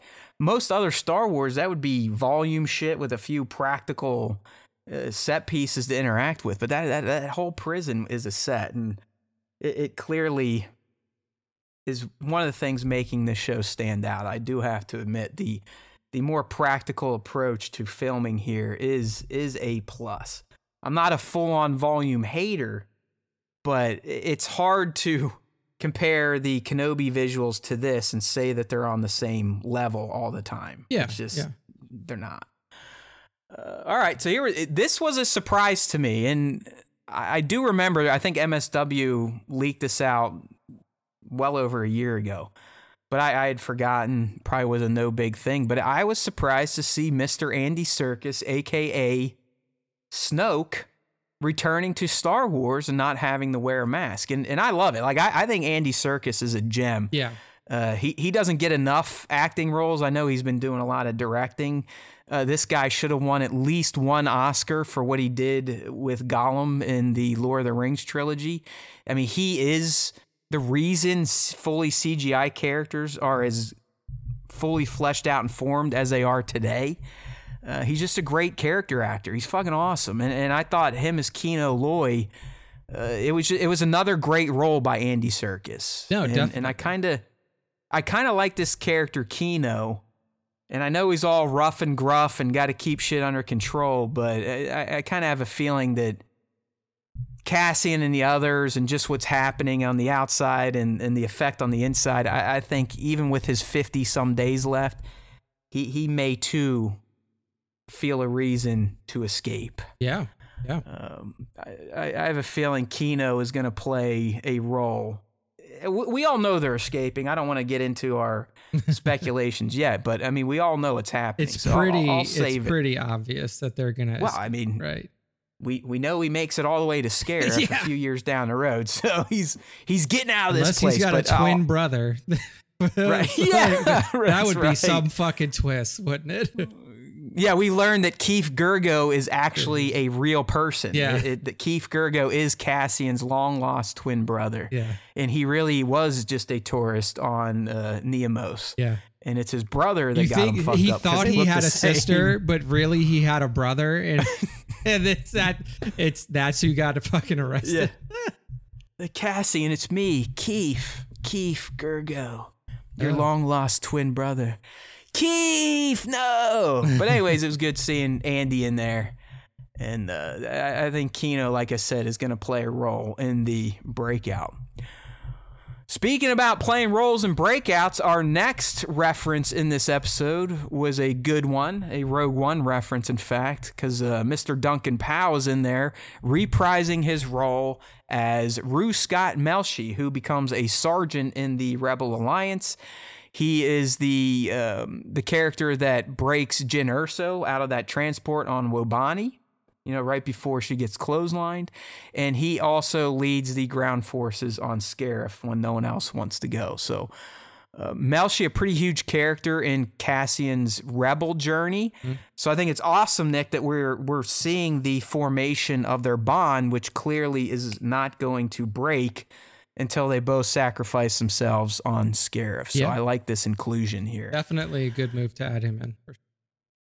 Yeah, it's just it, it makes sense that he's on his work team. Yeah. They're going to bond naturally through that. Uh, Melshi, he's someone that, you know, he got a few lines in this episode. He'll probably get more lines in 9 and 10. And, and, and I'd say by 10, as they're breaking out, I think you're going to see these two Start to potentially partner up. Yeah. Like their, their, their bond will carry on and remain uh, right away once they get out of, of prison. And you can see like with, with Melshi here as well as Cassian, you can see like essentially what this prison time is going to like do to them in terms of radicalization. Like they're not going to get out and be like, okay, well, I'm out. Let me just fucking skirt off again into the darkness and hope no. They're like, no, we have to fucking fight against this. We have to Yeah. fight against this. So, You're you're exactly right, and, and that's why this prison time is good for Cassian. Like we said earlier, th- th- I think this is finally going to awaken him to what really is is going on. Even though it's been going on for his whole life, he's just always. And I do think it's partly trauma from Clem and watching his dad try to like, hey guys, you know, we're we're not here to fight. We're not. I'm not a fighter. This isn't my fight. And he ends up getting killed anyways. And, and I think Cassian, from a young age, has always been like, you know what? Fuck that. Trying to do the right thing doesn't get you anything in this galaxy. So why me? But now through the prison, just going through that ordeal, and as Nick said, meeting other people and hearing their ordeals and what they've been subjected to, and, and seeing how the PROD is affecting them even in prison. They're, they're being resentenced. Think about how fucked up yeah, that would be. Like you're already in you're- prison, and then Yeah. they're like, here, here's an extra year for no reason. Like- Yeah. Oh, by by the way, because we fucked up and allowed six ragtag rebels to steal the quarterly payroll for an entire sector. Yeah. Now all of you have to serve more time to essentially keep building our war machine. Uh, so I think that's a good time to ask now. And then, uh, what what are they making? Is it are these Death Star parts? It looks so, like they're making. Yeah, I know you're going. I know you're going. I know you're going Tie Fighter like Well- everyone else. Well, no, I, don't- I don't. I don't think it's necessarily Tie Fighter because one, they seem like looking at the structure of the Tie Fighter. I don't know where something like that would go. Well, here's where I and I I still think it's Death Star parts, structure, that type of stuff. Yeah, But I did I do understand why people were thinking Tie Fighter. The coloring is the first thing. But Nick, to me, it would be the connection point from the hull to the flat wing is what they were making if mm. that was a Tie Fighter. okay, part. yeah, But but scale wise, it didn't seem large enough. So I, I, I really just think that all these prisons at this point, especially, are doing nothing but making parts to finish the Death Star build. Yeah, I, that's what I think as well. I mean, it's hard to tell just by looking at the piece itself, and ultimately, like, we'll likely find out that it was something to do with the Death Star because everything at this point in the galactic timeline was about giving the Death Star, like, building the Death Star up to its full potential. So I agree. I, I do think it's Death Star parts. I don't think that it's TIE fighter parts. Well, there you go. Bat and Black Series clips has reminded us all that the ties, just like X wings, are secured from a third party. So yeah, uh, this this it has to. Be. Yeah, because they were they're they're bought from the what you call it the in hell. I can't. It is a it is a corporate. I know Yeah, I it, I can't get it either, but it is it is one of these corporations. yeah, because yeah, I mean we we've seen that. one six shooters going probe droids. They weren't black. No, I, I, I'm telling you, man, it's it's just it just makes too much sense. It's Andor about a show about a guy that ultimately leads to the destruction of the Death Star. It it just adds more to Cassian's tale that he was actually Cassian Andor has helped build the Death Star. Think about that. He's helping to build the Death Star. Yeah, So yeah. that's what I'm that's what I'm sticking to. It just it just makes too too much sense for the through line from here into Rogue One. It's just it, it's fucked up to think about. Like you know they they lock him up for no reason, and he's working on the death machine that he's ultimately going to It can help, sacrifice his life for, for some farm boy to blow up with his eyes closed. Yeah, I think You know what I mean? I it's think fantastic, that is, dude. that that makes the most sense. Yeah, sure. He is a tragic character if you think about it. He is a tragic, tragic character if you think about Cassian.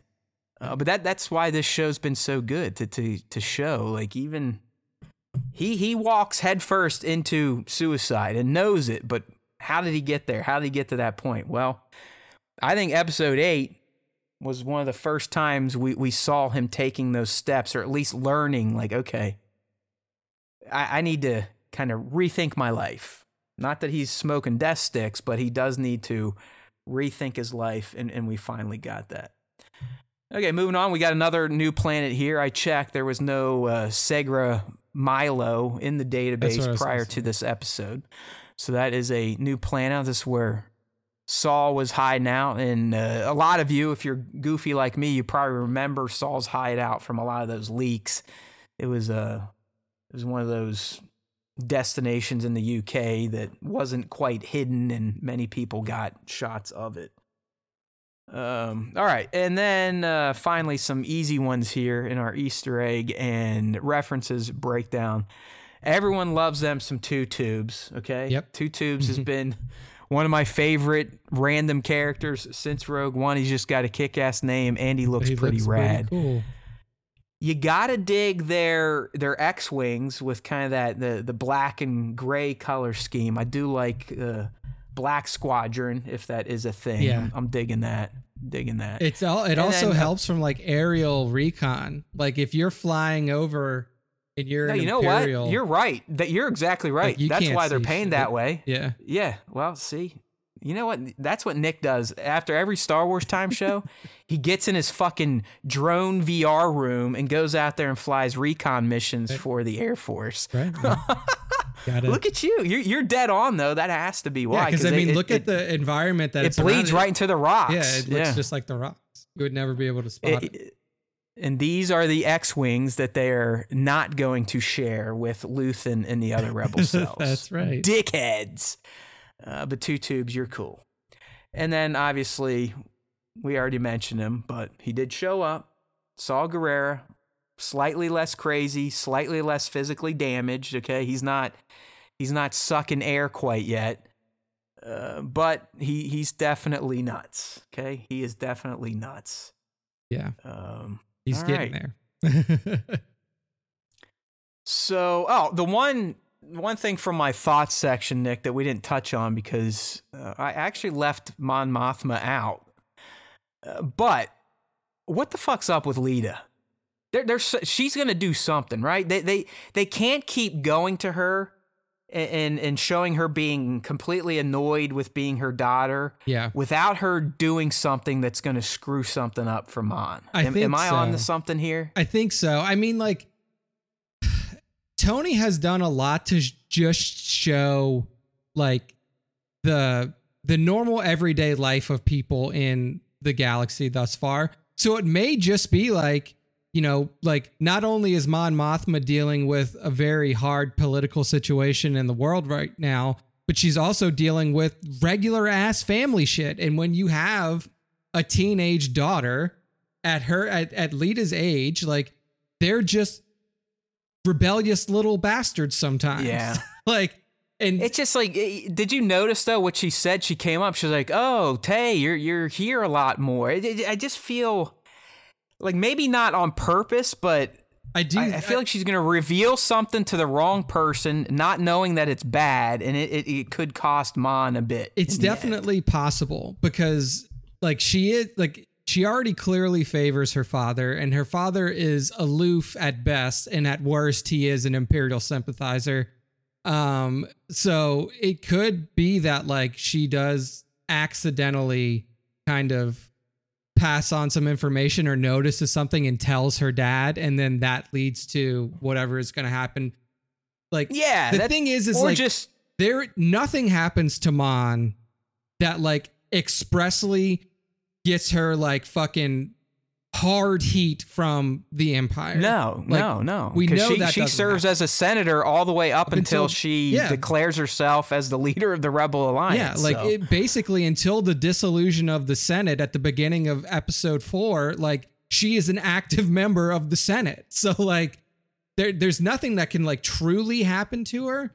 But there's, I, I do think that like what we what we may see is like she actually picks up on like she may actually like turn to her mom's side because she like she may see something uh, that is like unscrup like unscrupulous or very cruel that the empire does and then realizes oh wait my mom may have been right this whole time.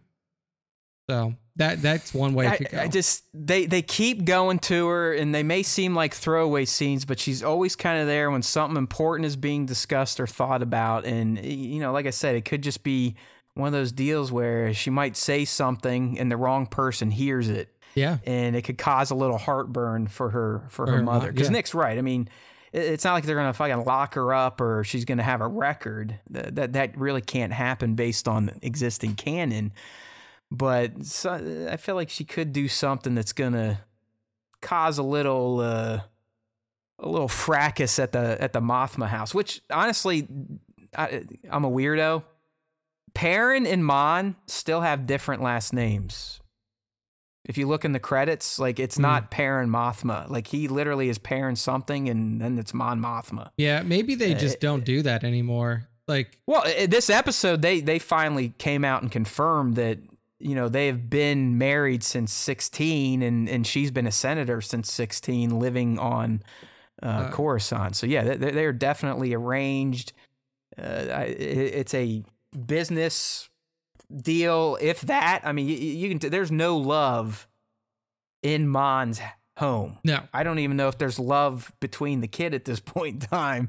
It's a very cold place to be, and it, it uh, you know, it looks sterile too with the way it's been designed with all the white and brightness.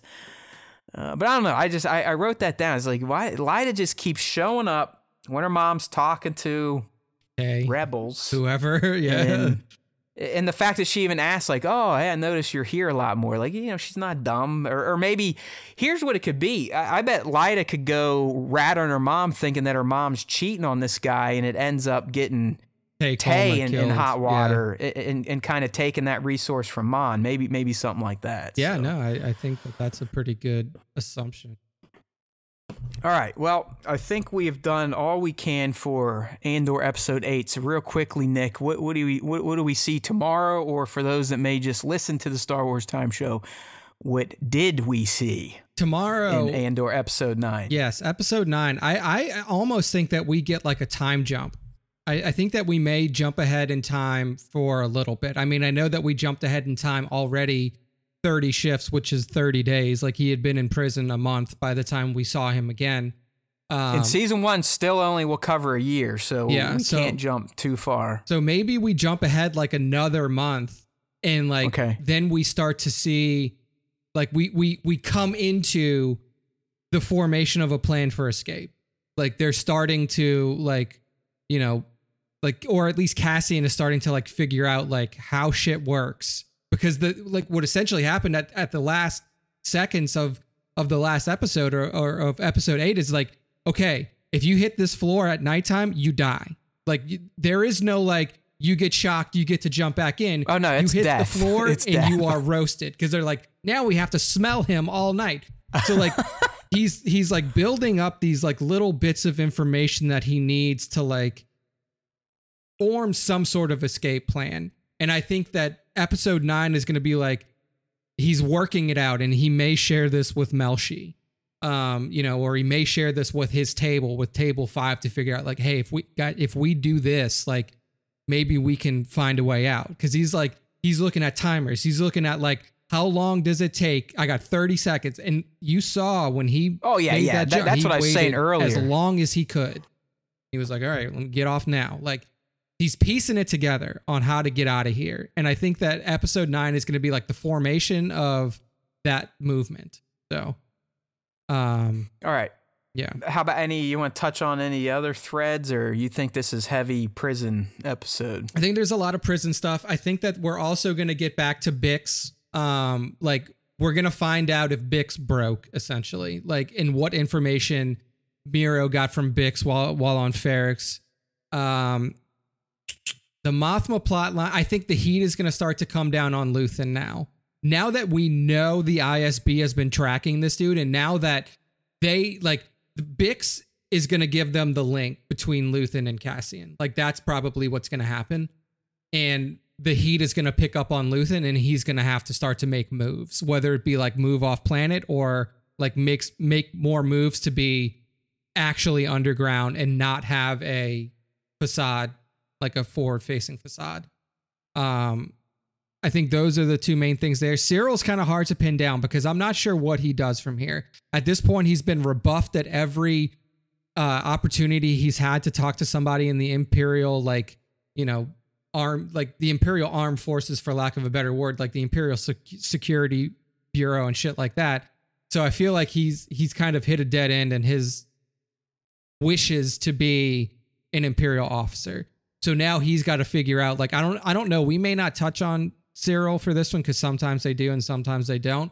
But Syril now needs to figure out, like, okay, what do I want to do in terms of like, I can't, I'm, I don't want to sit here and do this forever, and I, I definitely want to pursue this course of action to like find Cassian Andor. So I don't know if we touch on him just yet, but I do, I do think that he's getting to the point to where he is going to go rogue soon. Um, but the, yeah, that that's my episode nine thoughts. All right. Well, I'll be honest. They, uh, I don't know why, but they're starting to release clips. And I saw it right before we went live. so, at least from the prison standpoint, I have an idea of what we're going to get tomorrow. And uh, the, the, the clip itself featured them in those tubes for the lineup that we saw in episode eight. Remember, they they telegraphed that some prisoners have figured out a communication system Yeah. through sign language. So that's what this scene dealt with, Nick. And it seems in the prison, I I, I think you're correct that we are going to be a bit further down the road than where eight ended up because it seems now in the prison shit's getting even shadier because the the whole clip was about our guys are, are panicking because apparently something has happened on floor two, and all the other prisoners are trying to communicate it before they get kind of shoved into their barracks. And then the lights start going out, and they're all starting to panic, like, "What's going on? What's going on at level two? And they're like, you know, you got the guy there doing his his sign language and whatnot, and uh, Kino is just going nuts. He's basically like, everyone shut the fuck up, get in order. You know it's nothing. You know it takes days for messages to travel up and down the levels and blah, blah, blah. So uh, something is happening at the prison that, that seems to be making the situation even more dire for the inmates. So I think you're you're spot on that something's going on. They're either cracking down more, or, or prisoners are starting to do things in in revolt to the PROD. And uh, Cassian's floor, they're realizing it, and they're all starting to panic. But I think that does lead into action. So I, I think we we see that prison life is getting even worse stuff is happening that the prisoners don't they don't know why or what's happening, which is going to cause more panic and fear, which can sometimes result in action. And that action is going to be in episode 10 breaking the fuck out of there. And and I do think, even though it seems like Kino is, like I said, kind of sticking to the the the supervisor role, I think ultimately, probably after we learn what what they're doing to prisoners now, that he's going to make the choice to help the Cassians, the Melshies, you know, his his table get out of there yeah. or motivate the whole unit 5, whole level 5 to, to revolt. revolt, in yeah. some capacity and, and get out. So that that's the prison stuff. I, I don't we, we don't see the escape.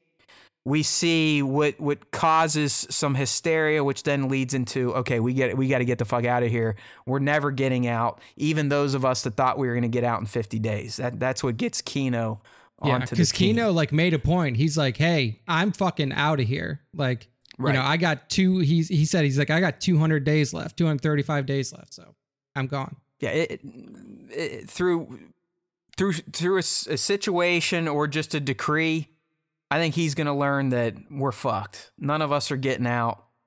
Uh, we've been working on something. They'll kill us anyways if, if we get out, so we don't talk about where something like that.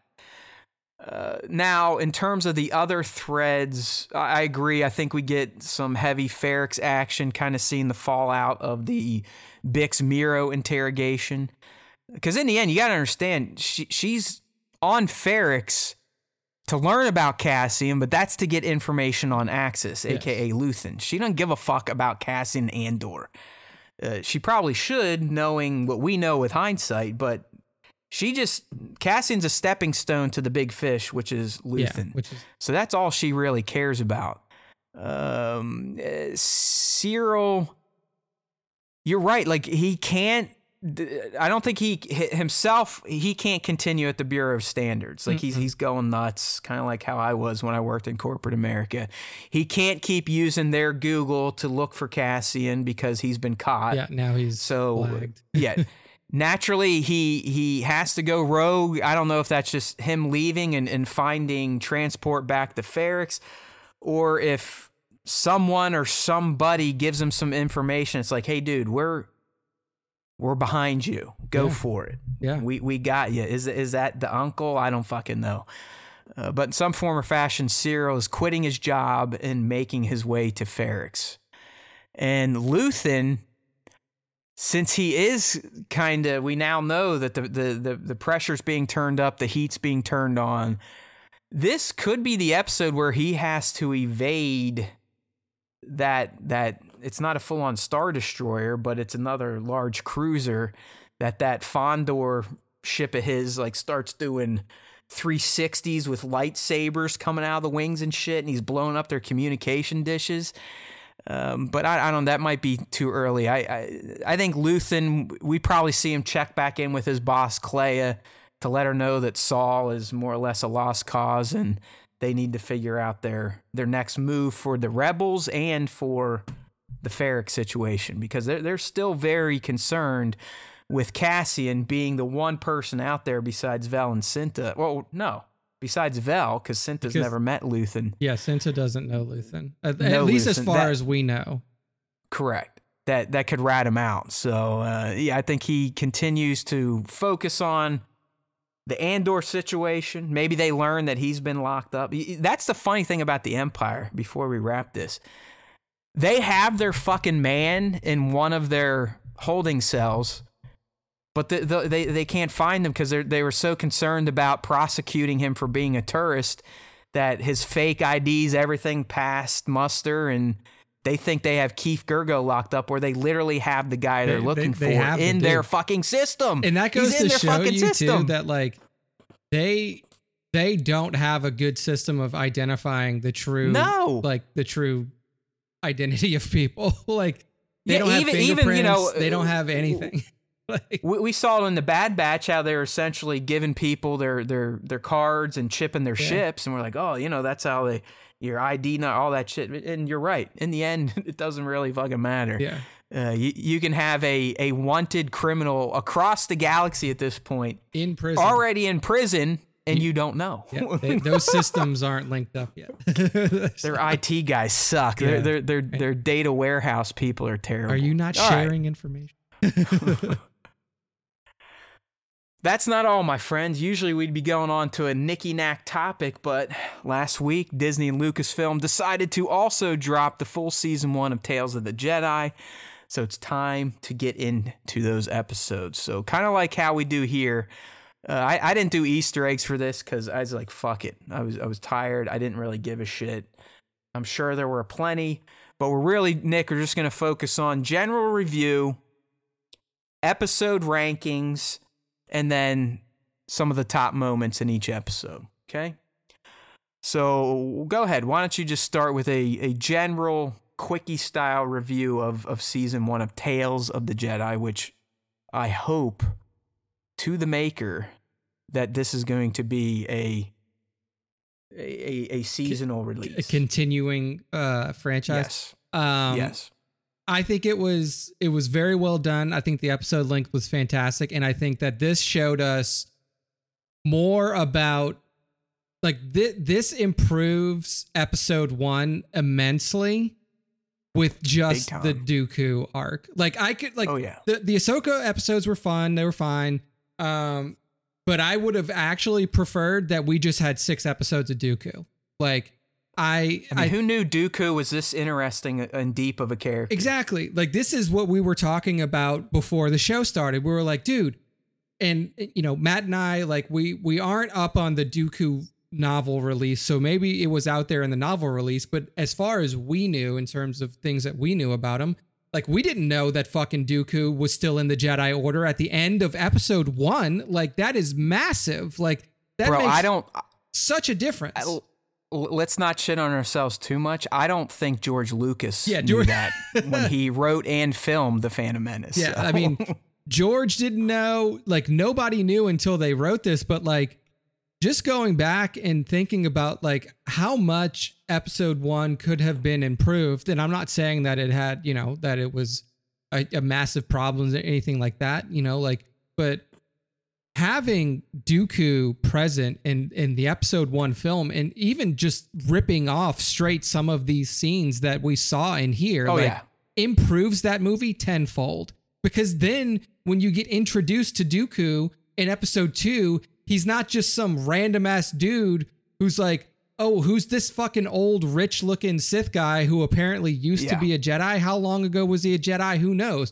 Real, but in reality, it was I mean, there was a jump of like years 10 years pro- between episodes one and two, but like up like 10 years ago, this dude was still a Jedi, like very recently.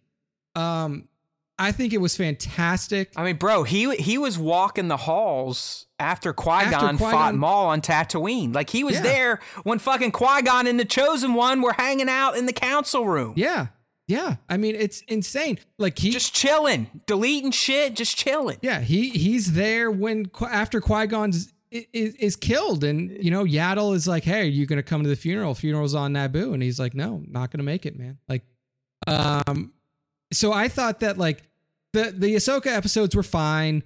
Um, I think that like one of the like in terms of my favorite individual episode, just because of like how it ties back into what we've already seen and like the direct link to like that, you know, Ahsoka's training with the clones and like training with the stuns and stuff like that, and how long she could survive without being stunned and stuff, directly pl- paid off into the ending of Clone Wars season seven and how she and Rex were able to escape the the uh, the light cruiser as they were leaving uh, Mandalore.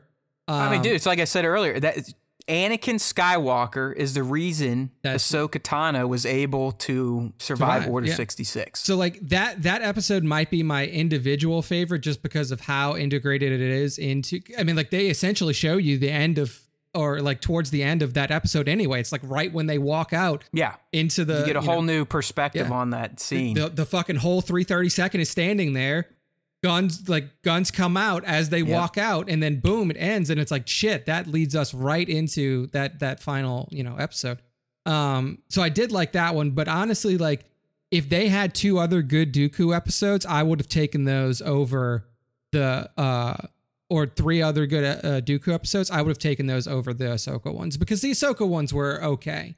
Like it, they weren't interconnected. There were like you know sparse stories about Ahsoka's you know at first her like literal infancy, and then one episode about the end of her time with the Republic, and then one about her time you know as a as a loner, um, which I thought were okay but just the cohesive storyline that's told about Dooku over that three episode stretch is just magnificent. And I wish that there was more of that than like the disconnected stories that they told about Ahsoka. Um, but season one, quick review, solid, very, very good. Yeah, I'm with you. I I thought it was excellent. I wasn't expecting anything less. I mean, it is a Dave Filoni project. He wrote five of the six. I think the only one he didn't write was Choices, which was one of the Dooku episodes, a good one. And one that reaffirmed in my mind that Mace Windu is a fucking dickhead and one of the shittiest Jedi's in the order. Dude, you know what's wild is like, so we find out that 10 years prior to episode two, well, like, okay, Mace isn't on the council. So like Mace. Nah, well, the the choices episode, Nick, and they didn't really give us times, but choices yeah. was definitely a couple years before the Phantom Menace. Yeah, because like he wasn't on the council like right, right prior his... to that, but then Correct. he is a grand master on the council yeah. in very short order, which seems odd to me.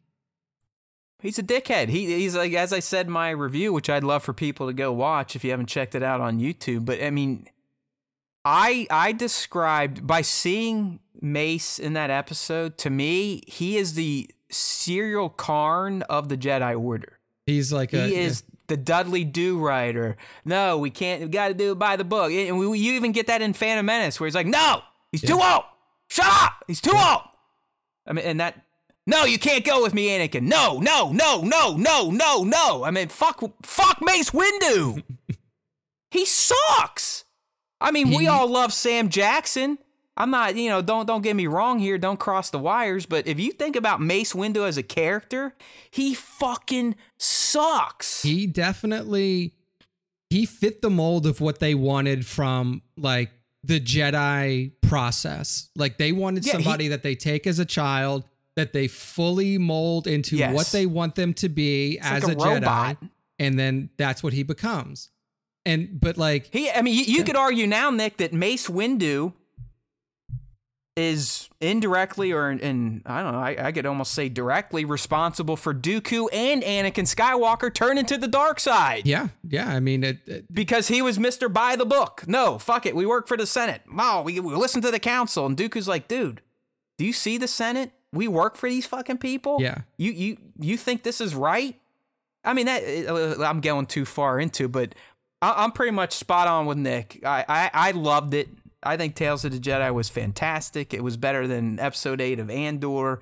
Uh, honestly, it, it, may be better than the final season of Clone Wars, which is some of the best animated Star Wars out there because of the Dooku stuff. Yeah, and I'm with Nick. The the, the Dooku stuff owned, and I love Ahsoka. She's my girl, but we have so much material already on Ahsoka the Clone Wars movie, The Clone Wars, Star Wars Rebels, The Mandalorian. She's out there, okay? Yeah. We, we we know Ahsoka. We we understand why she became who she ends up in in The Mandalorian. We we we kind of get that. We've seen her journey, we've seen her trials, we've seen the tribulations. Dooku unless his book covers all of this, which I'll never fucking read. We didn't know shit. Nick yeah. Nick is 100% right. You meet this guy in Attack of the Clones. I love Christopher Lee. He looked way too fucking old and decrepit. He it made no sense. It was like, "Oh, who the fuck is this guy? Look at this jerky cane and bent lightsaber and this fucking stupid dialogue with Obi Wan, like, oh, uh, uh, uh, Sith Lord. Blah, blah, blah, Going back to he that ter- strong I mean, Nick, George Lucas writing. yes, like I said, nothing against Christopher Lee. I, I thought Dooku was a shitbag, turd, damn near laughable character yeah. in the live action movies. He's terrible. He gets better in the Clone Wars, but even then you don't you don't get any backstory. You just get long chin, gray hair, angry Dooku. we we were finally shown why he made his choice, and honestly, in three short episodes, it was a much more fleshed out and justified turn to the dark side than we got in three fucking movies with Anakin Skywalker. Very true. Very like true. you can't tell me by the time he is essentially killing Yaddle that his turn doesn't make sense and it was justified through those three episodes. It was. Yeah, I mean, and it's just like you see that like that that final scene where like he's he's battling Yaddle and like Yaddle admits to him like, "Look, I It's okay. I resigned from the council. You were right. Yeah. Like I'm on Yes. your side, but it was just too far gone. Like Palpatine had his hooks too far in, and oh yeah, yeah. It, it was over. you And- felt and- so and bad really- for him. Like right. I did not expect that going into this, where I would just like I would watch it, and I'd be like, my God, I feel so bad for this guy. Exactly. And that's what makes the Dooku stuff so brilliant because there was none of that character building in the live action movies. He's just a guy that looked silly and had silly lines. That that's it. He was your tip like I'm the and it's like everything he had to do that wasn't a walk had to be CG because he was so old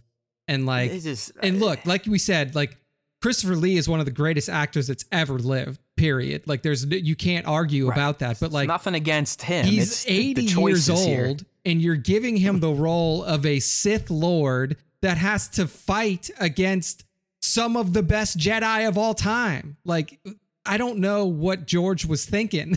like like you knew you you you knew you were going to have to CGI the balls out of that fucking guy and it's just like it just did disservice to the character. Um What's even like when we talked to Nick, you know, Nick Gillard, he's like, oh, I mean, he didn't come out and say, he's like, listen, Christopher Lee's a legend, but that was some wonky fucking shit. yeah, he's you know, like same with same with getting Ian Ian, to, yeah. to, to sword fight. He's like, it's just some people they're just not meant to do it. So, yeah, it's just Tales of the Jedi kicked ass, and it really shined because of the the Dooku stuff. Like, I am such a fan of Dooku now. It's it, everything's clear to me. I fully understand his arc now. It makes so much sense why he did what he did, why he was the first Jedi to eh, Jedi Master to turn to the dark side and, and leave the order as a wise and old Jedi. I mean, you could see it from Justice. You saw it fleshed out more in choices, and then he had already made his choice to join uh, Sidious by the time the Sith Lord opens up. But we don't even know that because we watched Phantom Menace and we thought we knew what was happening during that timeline.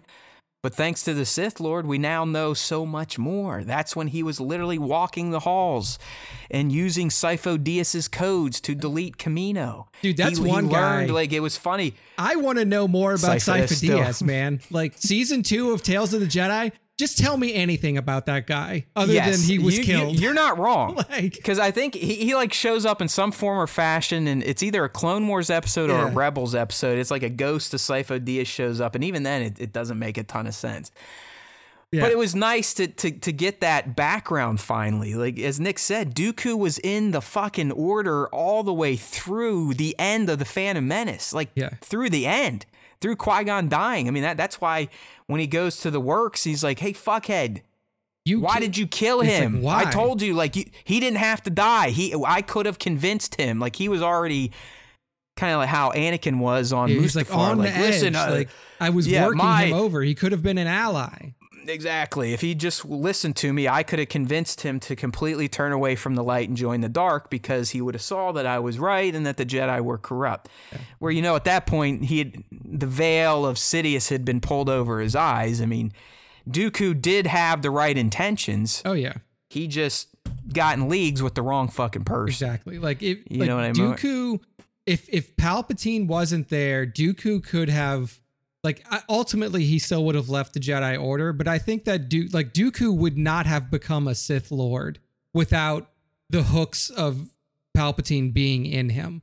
I feel like he still would have been disillusioned and he still probably would have left the Jedi Order, but he almost would have become like in my opinion, he would have become like a vigilante, almost like a like a daredevil where you're operating against the bad but outside of the bounds of the the Jedi and the bounds of the Right. you know the the institutions that are being held within the Republic. Like it was But just that's that, why you know Palpatine. those early episodes were so good because you saw it in stages, like how he was becoming disenfranchised with the Republic and therefore the the, the Jedi Order. And Injustice, I think, was the most clear. We had that senator essentially making his people live in squalor.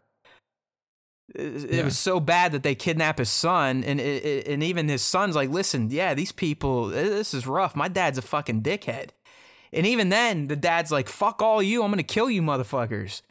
And and Dooku was just like, "What? You you don't see what you're doing to your people? You're the senator. You're the one that's supposed to be vying for them, getting laws passed for them, making sure they don't live in pigsties and shit." Like, what the fuck's your problem? And then you're starting to attack us, and that's when he kind of has his snap yeah. where uh, that shit. Everything that we saw in these shorts of Dooku is what we should have been seeing Anakin go through in the fucking movies. Dude, it's- Finally, someone did it. That's what I've been talking about all these years. The three Dooku shorts are what we should have been seeing with Anakin in the movies. Because it made sense by the time we got to the Sith Lord why he had made that choice. Anakin's choice still makes no sense. No, I watch mean- the movies. Don't watch Clone Wars. Just watch the movies. He literally goes from I'm gonna do the right thing finally too. oh fuck I, I want to keep my life my wife alive okay yeah, like never mind. It's- I'm not gonna fuck kill him. like He, he's not like you don't hear him. I mean, yeah, a little bit on in, in Attack of the Clones when he's flirting. He's like, oh, I don't know, you know, I think order and control is good. You get some of that, yeah. but he's not like, oh, my empire. I can if we just have order and, and control, there will be peace. He wasn't all nuts like No, that. He, he definitely was not into that fucking camp yet. Like it's Yeah, I mean, they they just barely scratched the surface on why he was butthurt by what the other Jedi Masters were doing to him. They should have, you know, gone deeper into that. You saw that through here. I mean, Dooku, you could tell. Like, I, I don't think he was totally bummed out that Mace got chosen to ascend, but you could tell he's like, yeah, figures. Fucking leave old Dooku out here because I think a little differently than you. Fucking, you know, you you lemmings you you you arms of the Senate. And it, it was so well done with Dooku, and it just reminded me, like, fuck, man, did they mess that up with Anakin? But it can be done, and we got it with Dooku through Tales of the Jedi. All right, so if you couldn't tell from my quick review, it wasn't quick at all, but we both liked it. All right, Nick, so uh, why don't we just do some episode rankings to start, and then we'll go through some top moments. yeah. So I'll go. I'll start with my number one, then uh, you can talk about your number one. We'll, we'll kind of see where we end up from here. So when it came to ranking the episodes in order, because I know humans, we need to do this for some reason. Let me like pull up so I can see All the right. names. Because I, I um, okay, got him. my number one was the Sith Lord. Okay, the, the the the final Dooku episode. You could call it the Phantom Menace prequel, whatever you want to call it, or TPM 2.0. Uh, but that was uh, definitely my favorite episode of the six because of a lot of stuff we just talked about. Yeah. Um. So yeah. So for me, I'll stick with practice is perfect just because of how much of a direct line that drew to what we had seen in in episode seven. So that was the one where Ahsoka's practicing the the drills with the clones. All right, so since you brought that one up, I had that at my sixth spot. Yeah, you had that. which is on the list. interesting. So I um I didn't I didn't hate it at all. And like you, I, I loved how the episode was purely built to lead into that moment in victory and death to kind of justify how Ahsoka, who wasn't even a Jedi at this point, could survive Order 66 with a literally a battalion of clones trying to kill her. So that that was beautiful, but I just I mean the episode itself was literally just one big training montage Yeah. until the end. Yeah, yeah. It was like sure. a little bit of dialogue, montage, montage, montage, montage, and it's over. So that Yeah. that's why practice makes perfect came in the sixth spot for me. Okay. Um number two for me, Nick, and I credit this to being a parent myself and just my love of the character. But I, I appreciated Life and Death, which was the first Ahsoka episode. Uh, seeing her as a baby and learning more about her her the, the, the culture of her people and how the women have to take the babies out on a fucking hunt after a year and uh, seeing Ahsoka tap into the force for the first time and obviously what, what all that would mean for the rest of her life. So I, I don't know. I like it. I, I liked it from the parent perspective. I got a little feels from that having my own daughter and you know just this character who I've I've come to really appreciate and love over the years. It was cool to truly see her origin story, yeah, if you will. So, so what would you have in at number two? My two, like mine, are going to be real easy from here because two, three, four are the reverse order of all of the um what you call all the Dooku ones. So Sith Lord is my number two. Okay. And that one, right, which kind of clean. Which, clear why that like we talked about that one in depth. So yeah. Well, I mean the other thing, and I'll bring it up in top moments a little bit more in depthly, but we finally got some clarity on on Yaddle, but yeah. more on that later. Okay. So why don't you go with your number three then? Three is choices, which is the second of the Dooku episodes, the one where he like where they are going to to like talk to the the senator and stuff like that, and he gets like killed and like the the senator gets killed and shit like that. And then that's when Windu becomes the ma- the the uh, Je- a Jedi master. And they essentially right. tell like Windu tells him like it was between me and you, and then like you got this guy killed, and I just said well, yeah, do yeah, Du- that, like, yeah, Dooku's like, well, did you did you know you were up for this before this mission? Is that why you were busting my balls and trying to make me do everything? That was a good episode, but I, I, had choices at four for me. Um, but yeah, I mean, it's like we said, the, the Dooku stuff wins. Okay, so yeah. my number three was Resolve, the the final Ahsoka episode, and I, it's just look, I, I I love the character, but I liked seeing the moment where she realized, kind of like Cassian is starting to experience now, that someone like her can't live a normal life. Yeah. Uh, I I would assume this. Ep- I actually I looked it up this episode supposedly took place 18 BBY, so this would have been within the first year or two of the uh, Empire's rise. Yeah. And apparently, this episode is semi based off of the Ahsoka novel that came out. Well, yeah, let, I, I'll, I'll touch on that, Nick, because I actually dove deeper into that, and here's kind of where we're at with the book and the episode. Uh, you, you kind of have to at this point say Dave's vision in the episode is the new canon. Otherwise, it they, seems weird to talk about that Ahsoka, a Force user on the run, somehow got found out by two different Inquisitors on two different farms and got away both times with Bail Organa's help. So I think at this point we have to look at resolve as the true canon of this period of her life because there are some slight changes from the book, but there are also some direct crossovers from the book. Yeah. Um, but you know, it just really I like the flow of the whole episode because it's it's literally it picks up directly after we last see her in the Clone Wars after her and Rex survive. I mean, it, it has to be they left that planet that that ship crashed on and flew to fucking Naboo. I thought that was kind of choice. I like that shit. Mm-hmm. Uh, but uh, you know, just seeing Ahsoka trying to hide who she is, uh, and, and, then just wrecking that Inquisitor. Like I, I thought that'd be a bit of a battle, but that was kind of like the Kenobi Maul fight on Tatooine, where she is so at peace with herself and you know, dark side users are always full of rage and a little crazy that she just sat there and was like, "All right, go ahead, make your move, and you're dead." Yeah, I think that uh, was my problem with it. Is like we've seen so many episodes or so many snippets of episodes from different characters that are almost exactly like that now. Like that's what the whole fucking uh, Jedi First Order is based off of. We've already seen Kenobi do it. Like we've already seen a lot of people do essentially very similar things, which is not a problem because like that's what Jedi at that time had to do. And like they're all gonna be like encounter like they're all gonna encounter a situation like that. And like because of their nature, they're going to to help them, whether it be instinctually or if they choose to do it. And then you see the follow. So it's just like a story that we've seen multiple times already. I, I do kind of wish that the brother got killed. Like I hate fucking snakes. I hate rats. I hate people that think they they know better than everyone else, and I really hate imperial bootlickers. So I, I do wish that he was one of the people that got uh, his head lopped off, but sadly he he survives.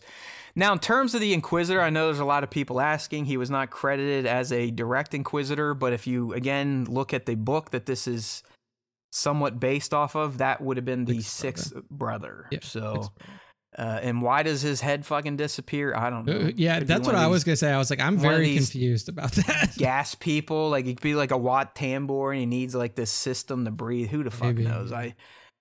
It's just there's nothing out there. Like there, I, trust me, I, I I went and dug, and there, there no one really has any good even just made up bullshit for this guy. So yeah. okay, my resolve was three. What was your four? My four is is the first uh Dooku episode. Justice then. Justice, okay. Yeah. I mean, because it's like at, at first, because like when you watch this episode, you, like you like you see the darkness, like you see that there is conflict, force choking people, like you know Qui Gon has to come over and stop him, but like you see the discord inside of Dooku already, and you can see that he has his own way of like meeting out justice.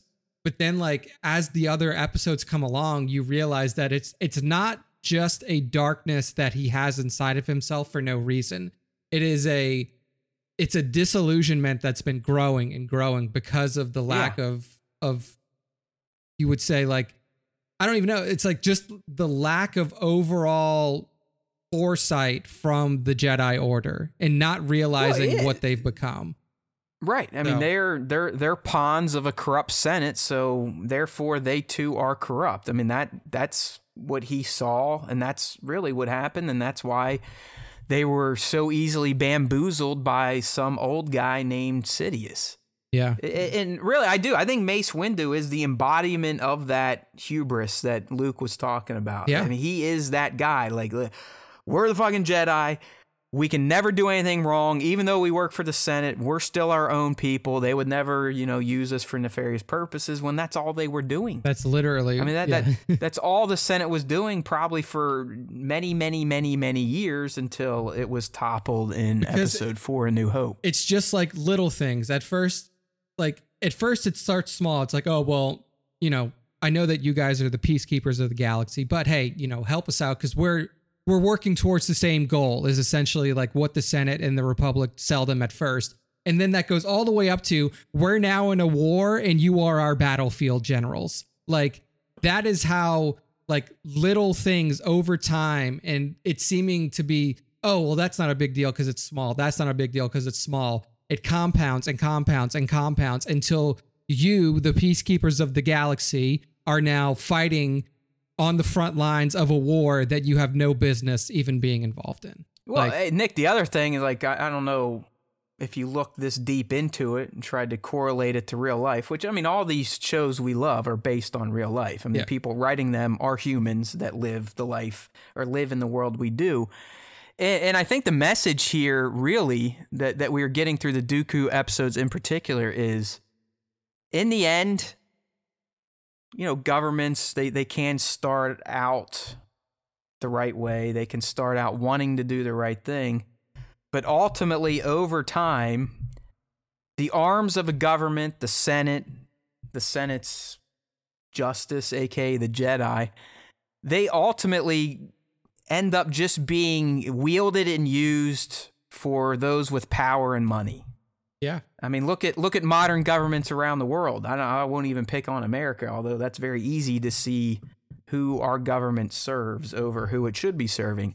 And that's what Dooku was essentially realizing in in Justice and on Beyond. Is like this guy, the senator. I mean, uh, look look how his people live. Even his son is essentially calling him an asshole, and then he's gonna come and murder everyone. Like that. That's not right. Why? Why am I here to? Be a de facto defender of this fucking guy and he snaps. Yeah. And I think it's justified, aka justice. That just that type of justice, in my opinion, was justified, even though it was very un-Jedi like. And and as he said, he drops that line on Obi Wan or on Qui Gon, like you know what, you are a you are a wiser man than I. And and you know, I think he was thankful that Qui Gon was able to stop him. Yeah. But like Nick said, it was just all these years of seeing the corruption and and knowing he was being used as a tool to help the corrupt. It just wore him down, and he sought alternative path, and that just happened to be the dark side. That that's where he made the wrong choice. Yeah. Once those hooks were in, as Nick was explaining earlier in the cast, it was over for Dooku. Yeah, there was uh, just like it was over for Anakin the moment he he chopped off Mace's arm and bent the knee. Like they they no longer were able to think on their own, do what they wanted. They became a part of his thought bubble and his plan, and they were really just an extension of Sidious. Yeah. So. Okay. So my yeah my five was justice. So what what was your last then? Um. So oh wait. So my five is life and death, and then my six is resolve. Um, so that's how mine go. I mean, I already oh, yeah. said my piece on resolve. Like it's right. Yeah, it's we're, played we're out. We've that. seen it a lot of times. For for life and death, I thought it was it. It was a long tale to show Ahsoka's connection with animals, essentially. Like you know, to show that like her force sensitivity can lend itself to like animal bonds, which is also why you know the what what's the name of the fucking bird that's always Morai. Yes, the Morai. Like her connection with the Morai, we see that connection play through with the saber tooth tiger that almost kills her parents or kills her mother and almost you know eats her as a child. Like it was it was fun to see that, but like I was watching that and I was like, I know where we're getting already. Like like it took way too long. Like even in an episode that's only 14 minutes long. I was like, you can tell very early where this is going, and it just took too yeah. long to get there. As I said in my initial review of that one and why it's high on my list, I think a lot of it was the, the parent yeah, of like a, being a, a daughter thing. yeah. Like I, I really, you know, felt some connections there. So, uh, all right, so let, us go ahead and do some top moments, and then we'll move on from Tales of the Jedi. Uh, we we've probably mentioned a few of these at this point, but I just want to make sure we we hit them all. We can go through these rapid fire unless a discussion is warranted. So, up first, if I can quit fucking clicking off of the picture, you stupid finger. I'm just going in the order of the episodes as they were released. So, episode one through six. So, we're going to start with Life and Death. Nick, I found uh, kind of two top moments in this episode, and, and really, as I explained earlier, one of the reasons I enjoyed this episode was was just kind of seeing the culture of her people.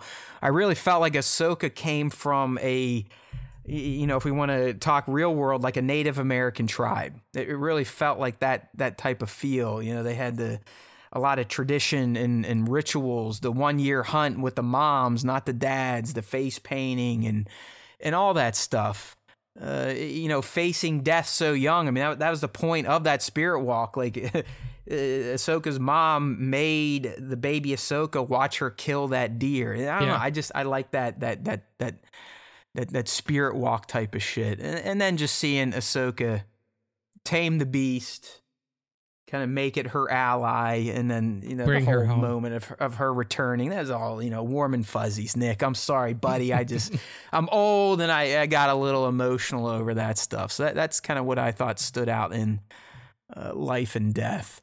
Yeah, um, yeah, I I'll agree there. I don't have any other like real top moments from that too. Obviously, like the big thing to me, like the taming of the beast, and then yeah bringing her back. Okay, so um, moving on to justice, I also had two in here. Um, it is crazy how how big Dooku's jawline gets by the time he makes it to the Clone Wars, but I digress. I'm not going to waste time on that. But I mean, as a as a Star Wars fan, a diehard, how could you not love finally seeing Count Dooku and Padawan Qui Gon Jinn together? Yeah. I, I mean that that that's some fan service right there. Uh, I, I, dug it. I, I liked their relationship. It, it did feel kind of Qui Gon Obi Wan you know what I mean? Where uh, you, you, can you can kind of see why Qui Gon wasn't your prototypical Jedi Master by the yeah. time TPM came around because of who his his master was. And, and and as we've been saying through this whole Tales of the Jedi segment is I mean, Dooku to me has been reborn thanks to Tales of the Jedi. Like he's so much more intriguing to me. He's such a deeper character. So it was nice to see him with his Padawan. Yeah. And uh, yeah, I, and then just you know, we we talked about the scene earlier, but seeing him dabble with the the the dark side. I mean, he he tapped in a little bit when he his his patience wore out with the senator. You know, he tried deflecting some blaster bolts. The guy was was uh, not not relenting. So Dooku was like, "All right, enough's enough. I'm gonna go ahead and use my superpowers." And, and starts to almost kill him. But then, you know, you see his Padawan come in and, and pull him back from the ledge. Yeah. You know, something that you could argue if, if Qui Gon didn't die and he found out what Dooku did, like Yaddle did, Qui Gon may have been someone that could have pulled him back. Yeah. Where Yaddle clearly could not. Yeah, so that, he didn't have that uh, relationship with. Yeah, Yaddle. I mean that, that that's just again like there's so much weight added to the Phantom Menace now because of these Dooku episodes. Uh, but really, Nick, I, I just this showed us how Jedi can do dark things because they think they're doing the right thing. Yeah. You yeah. know, and, and we, we don't you don't get that in the live action movies with Anakin at all. You don't. It no. just it's it's it's absent. So like like you said, just like these three 10 to 15 minute long episodes did a better job of showing Dooku's fall to the dark side than it did than we it's, had bro, three it's, it's not even close. Movies. It's, it's not even close. You get one moment in the three movies, and that's the the post Tusken Raider, you know, after action report with Padme. That's it. Yeah. So, uh, and even then, he's he just did a bad thing to be bad, to be revengeful. Like Dooku wasn't even doing that type of shady shit. He would. I I'm I'm telling you right now, if I was Dooku's apprentice here, I probably would have been like, you know what, fucking kill the guy. He deserves to die, and then I'd probably run through and slice up yeah. the rest of his his platoon. But you know, I'm a shithead. uh, all right, good episode though. I'm starting to wonder why I ranked that one so lowly, but it, it was it was good. It was good. Jedi, it, you really did. That was the first time you saw like, all right, Jedi can they can get dark because they truly think they're doing the right thing, and I honestly think Dooku was doing the right thing. Hey, Sir Dork showed up. Check this out. I'm wearing my Sir Dork shirt today. Very good. He showed up last week. He had he went through something I hope never happens to us, Nick. Someone hacked his YouTube channel. Oh man! Uh, and he's he's got like a real one with almost forty thousand subs, and I I can't even imagine what that that the pit in his stomach. And luckily for him, he was able to actually get it back, which usually isn't the case. So. Yeah. Uh, I, I, was following that drama closely, and I'm I'm glad Jared was able to work that shit out. So uh, he he actually made a video. Go watch it on how, how it happened, how to get it back, why it happened, and how he got it back. So go ahead and, and check that out if you fucked up and got your account stolen because you got phished. Moral of the story is don't click on shit. And if you click on it, definitely don't put in your don't information. In your information. okay, you know what I mean? But I'm glad he got that back because he's a good dude, and, and, and that would have sucked. Like I, I, don't even know what I would do, and we don't even have a, fo- a following. You know what I mean? Like we don't even have a following, and to me, it would feel like I just lost, you know, almost a decade of my life. So, all right, moving into choices, uh, another Dooku episode, one with Dickhead Mace Windu present. Um, I it, we'll, we'll start with why Mace is a dickhead and why the Count thought so. I mean, you, you had to love that scene where he tells Mace like, "Hey, man, you follow the rules too much." Yeah. I mean, more or less, he's like, "Dude, really? Like everything has to always be by the book." Uh, so that that was nice, kind of setting up. And I also like Mace's how the one time that he tried, like ultimately for Windu, the one time where he's like nope, I'm gonna go against the book is the one time he gets fucking iced. He's like, no, I'm gonna kill him. He's too dangerous to be kept alive. And then he gets yeah. fucking iced. like, yeah, good, good job, Mace, dickhead. Uh, the other one, and really, you could see it, and I've got the screenshot up on the live stream. If not, we got these posts on StarWarsTime.net if you want to check them out as you're listening to the podcast only version. But uh, when Dooku, even more so than justice and choices, you can see that he knows for a fact that the Jedi are being used as pawns by the Senate. because uh, this episode was great. You you kind of learned through the soldiers that they were trying to kill their senator because the senator is fucking them over. Very similar to what happened in episode one. The, the, the theme was the same: senators corrupt, fucking their people. Yeah. Jedi come in to essentially help the senators when when it's the people they need but, to be helping. So. Exactly.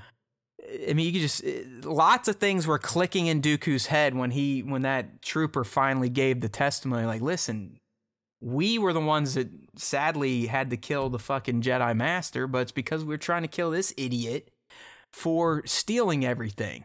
Yeah, and uh, that that was just another reason for Dooku to really start to question his place with the Jedi and and really what the Order was doing. What what direction was this? Was this group of space wizards actually moving into. Uh, I mean, how it, it goes into in the actual prison where Dooku is kind of emphasizing with the locked up like, prisoner that I'm murdered his, his, friend. Yeah. Yeah. He's like, listen, man, you murdered my friend, but I he said, that. I wrote this down. He says, people have the right to defend their planet. Yeah. And that, that, that's starting to sound like separatist Dooku. Okay. I know he was just playing a role and playing Palpatine's long game, but in the end, his pitch was something he believed himself. Like, listen, you don't need this big Republican senators to defend and protect you. You you have the right to defend yourself, and that's that's Ultimately, what the, the CIS the was. was. Yeah, they, they didn't want to be forced into a republic. They wanted to manage their planet their way. Um, and then uh, finally, Nick talked about this, but uh, we got to see in this episode how Mace ascended to the council, and it was because of Katri's death. And and you could just feel, and Nick already said it, you could feel the tension between these two during this this conversation. I mean, Dooku congratulated him, but it was very you know, kind of almost under his breath type of deal. Like, hey, good for you, Mace. You're such a swell fucking guy, aren't you? Yeah, just like like that. Like, teeth, indeed. Yeah. yeah, like you you fucking tool bag him. He even says like, yo, bro, did you know this before we went on this mission? Is this why? Are you gonna rat me out? Is this you trying to make yourself look better? So I dug that. Okay, top moments from the Sith Lord. I think we probably spewed a lot of these, but I, I just being a lore freak, absolutely loved just the, the, the non-speaking opening where you see Dooku creeping around in the library, getting into the archives, casually logging in as Sifo Dyas and deleting Kamino. A major plot point of Attack of the Clones. So yep. there we go. You get that you get that nice little I mean uh, just background given to you. Yeah. Overall, just like the just having Yaddle as a character, like, you know, she was always like this mysterious, like who's this other Yoda character here that we never hear right. talk and is never seen again? Like actually having that thread closed and having her like play a major role in the in the fate of Count Dooku. Um, I oh, thought. Oh no, that yeah. That I mean that awesome. that was that is definitely on my list. And as Nick said, we we finally figure out what happened to her. Yeah. Because until now, she just fucking disappeared yeah, in like, between oh, TPM and clones. She was on the council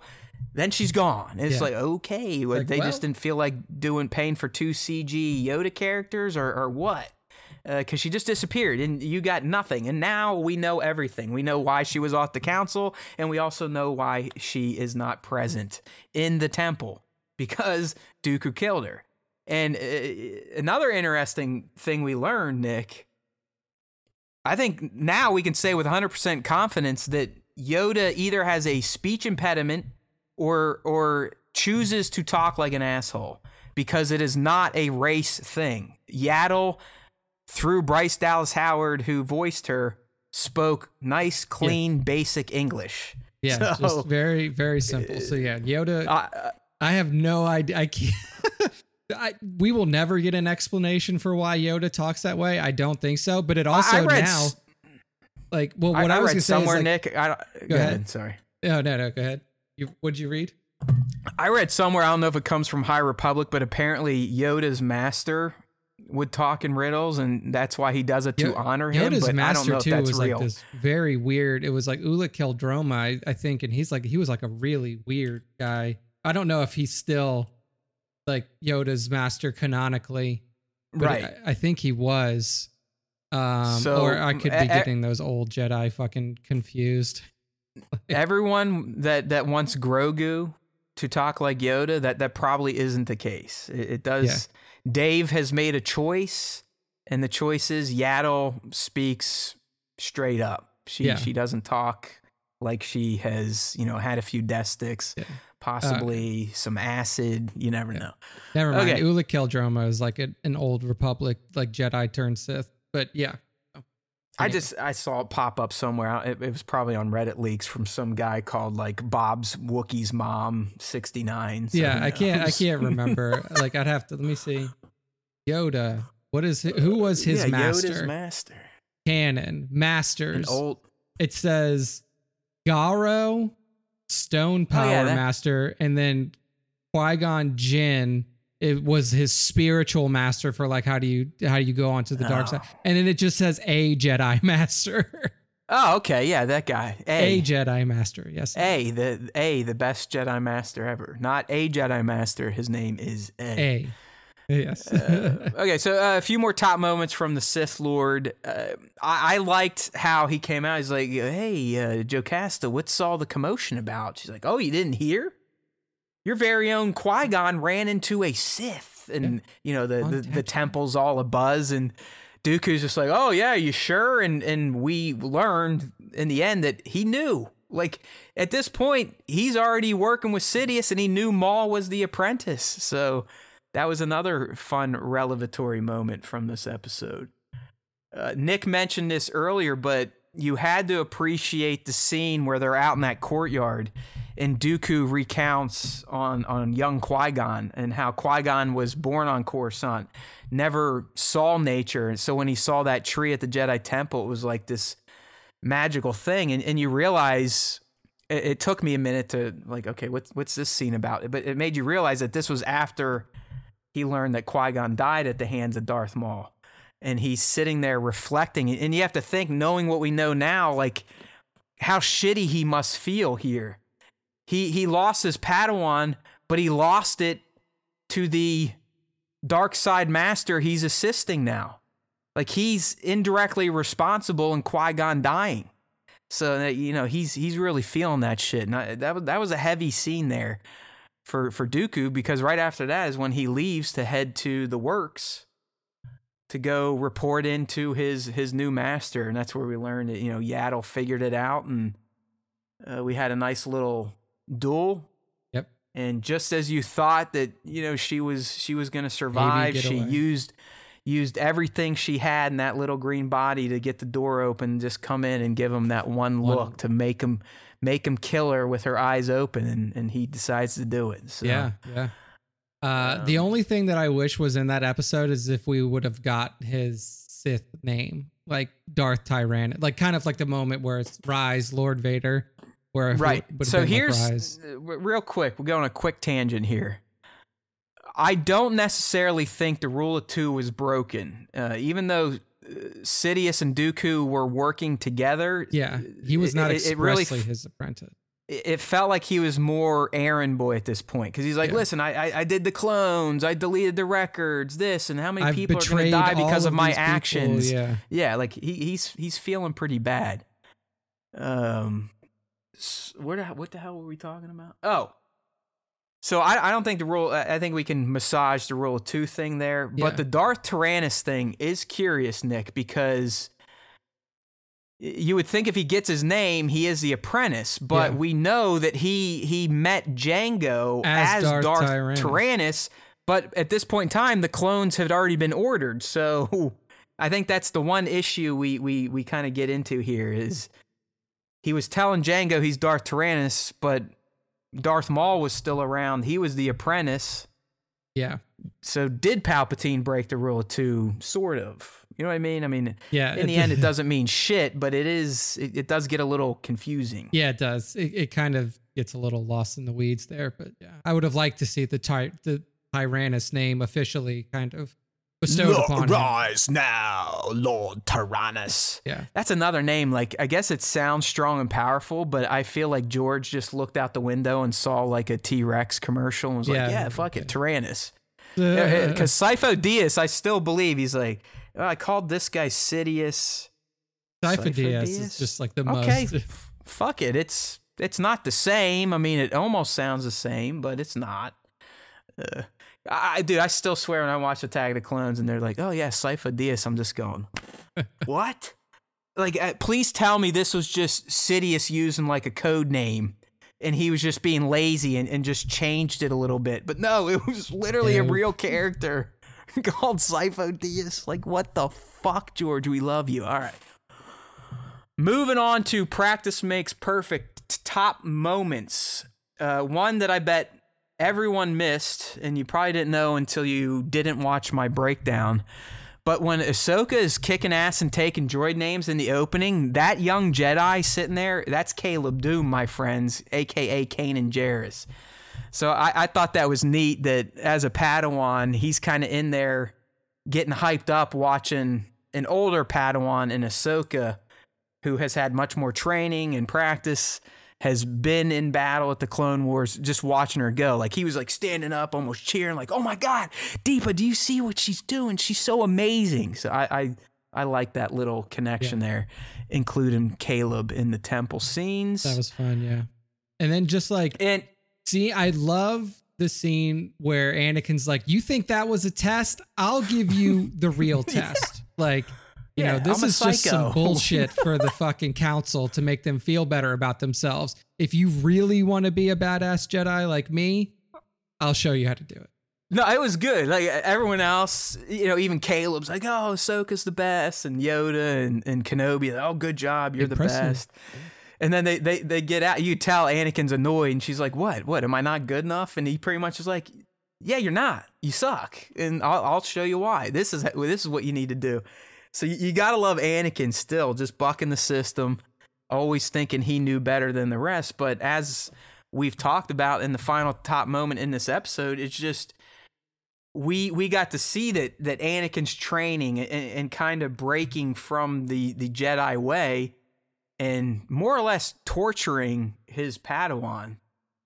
He is the direct reason that in victory and death, her and Rex are able to survive Order 66. It's that training against live clones, knowing their tendencies, knowing how to sense their movements through the Force, that she was able to, without even her her sabers for the most part, avoid getting killed by Order 66 and not killing clones. Yeah. That's the other big thing. So uh, this was Nick's number one episode, and and it, it really does shine because of that uh, direct through line. Yeah. Here's the training. Oh, it's just training, but oh, this is why we showed you The that. This is why Anakin did this because it directly uh, influenced her story. Without that training, if she just relied on that bot training, Ahsoka Tano dies on that ship. Definitely. Good Uh, stuff there. and- then- and then finally into resolve i said this earlier when i was talking about it, it- during our rankings but I, I love knowing that ahsoka was at padme's funeral and, and knowing that she was she could have been targeted arrested and killed but uh, I, I love those opening scenes where she's there bail Caesar she runs away and, and she's like and he's like why the fuck would you come here like come on because you gotta think people i mean this is literally right when the empire starts yeah. I mean, this is immediately after Order 66. This is this is during Revenge of the Sith. Yeah, that that right at the end of conversation the Sith, happens at Padme's funeral. So I like that type of lore, seeing those connections. And as Dave has told us, and why we all love Star Wars, these are the fucking through lines that bring us back. Is, is, seeing something like this, you know, many years later after Revenge of the Sith, and now being able to piece it all together. Like, oh shit, Next time you watch Revenge of the Sith and you see the funeral scene, you know Ahsoka's right there. And she's going to have a talk with Bail. And that talk is essentially is what is going to lead her to joining the Rebel Alliance as Fulcrum. So that that uh, I loved. You know, you, you get to see Rex was there, literally still in the the, the blue BTL. I'm telling you, the- these These two left that planet from Victory and Death and went right to Naboo. I yeah. like that type of shit, even though on the surface it's just a scene. Uh, and then finally, like I said, we we get to see in some form of moving pictures Ahsoka Tano make the choice to join the rebel oh, movement. Yeah. Finally. Uh, which now, Nick, I think gives us a little more insights into Bad Batch season one because you know we, we saw Rex and we see him talking to someone and he's talking about you know doing rebel activity. And there's a chance that that is not Ahsoka that he's networking with at that point in time because like I said this this Ahsoka on the farm was supposed to be around well, maybe it could have been 18 BBY so it would have been within a year or a few months after the fall of the empire. But it was odd that Bail said, you know, it's been a long time. I didn't think you would ever used a communicator, essentially, right? Didn't that? Didn't he kind of hint at that? So yeah, was a yeah. long time months? Was it a year? Was it two years tops? But uh, I don't think Ahsoka, as I imagined, got well. Now it's clear. I don't have to think. She didn't get right into no. being a freedom fighter. She she did the same thing as Cal Kestis did. Like she went underground and tried to essentially like lead a normal life outside of the Jedi Order and and you know just lay low as as much as she could. So right, and, she like Kenobi, they they all eventually realize that they just can't. can't they they, they cannot. They just can't do it. It's just their their past will come up, catch up with them at some point in time. Yeah. All right. So there is our Tales of the Jedi mega breakdown. Hopefully you got what you needed. If not, like I said, I've got uh, individual reviews, Easter eggs, all that type of shit on YouTube.com slash Star Wars Time Show. All right. Got a few things before the fan segment, and uh, those few things happen to deal with another fan favorite franchise, and that is The Mandalorian. So, MSW making Star Wars has been active this week, dropping some reports. Um, this is an outlet that I have a lot of confidence in, so I, I do think these are probably legitimate reports, although you should still take them uh, with the understanding that until stuff is officially announced, anything can happen. You know what I mean? All right. So, first and foremost, for The Mandalorian Season 3, MSW is reporting that we will get the final trailer on Christmas Day. Have we gotten any so, trailers so far? I don't remember. Yeah, there there was like the it was like a slightly repurposed, slightly new footage from D23. So that was like its its first trailer, but it's sounding like we're gonna get a a final trailer on Christmas Day for The Mandalorian Season 3. And apparently, the trailer is going to feature Christopher Lloyd's unconfirmed Mandalorian faction leader character. All right. And the last thing on the trailer is is MSW said it's going to be one of those trailers that you know Nick and I we talk about this all the time. Like, uh, is the trailer just edited in a way to make us think the tone's going to be a certain direction, but that that's what MSW is saying. This trailer is going to kind of really put it in our face that Bo and Din are just adversaries the entire season. Uh, but according to MSW, that's not necessarily the case. They're actually kind of allies for a good part of it. And then some shit happens. All right, so that's your first Mandalorian season three news. And uh, like I said, I, I do think this is going to be legit. So look for Mando S3 trailer Christmas Day. Uh, I kind of dig that because Christmas is one day where I think I can just disconnect from Star Wars and I just won't do anything with it. Yeah. It'll eat me up a little bit, but I'll be like, fuck it. It's Christmas Day. I don't care. We'll talk about it next week. The other bit of news, and one that I'm, I'm more excited about, is MSW now has the supposed release date of The Mandalorian season three. So we know it, the window has been February, but now we know the day, and that's going to be February 22. All right, so February 22nd, 2023 should be the premiere for The Mandalorian season three. Cool, cool. Now, it's not known if it's a multi episode drop. I hope to the fucking force it's not. I really want to get away from that type of shit because double any type of Star Wars content on a single day is not good for my mental health or physical health. So, True. all right. So, Mando S3, Christmas Day trailer, February 22 premiere date. Mark those calendars. All right, last one on The Mandalorian. Our pal Jon Favreau was was talking and he dropped an interesting quote. Although if you've been kind of paying attention, reading the tea leaves, it, it really shouldn't make your head explode. Okay. So uh, th- this is in relation to Skeleton Crew and The Mandalorian. So Favreau, he, he was talking to somebody who the fuck knows, who cares? It wasn't us. But here's a quote we got. Skeleton Crew is great. You know, me and Jon Watts were on a set of Spider Man, and I was sniffing out if it might be something he'd be into doing. And he's like, Here's the whole idea of what I would do. We were just talking and on set, and I called Dave. I was in Atlanta, and I was like, Dave, this sounds like a really good idea.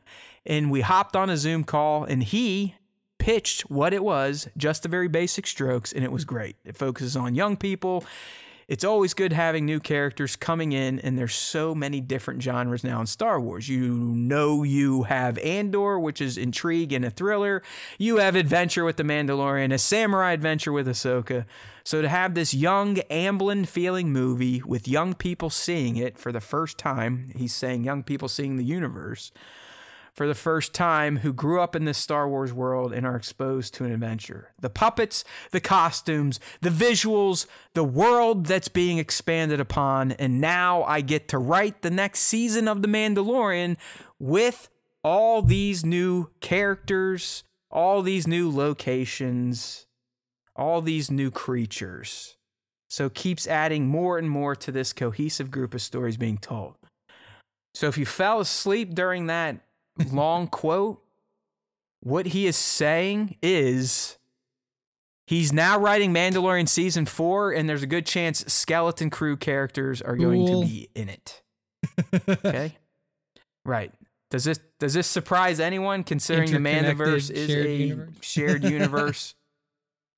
Favreau's. Uh, do you have a, a, tech? I had to switch some tech die on you. Yeah, it seems like I get to the two and a half oh, plus yeah. hour mark and my headphones switch back. So, or my headphones. That's die. it.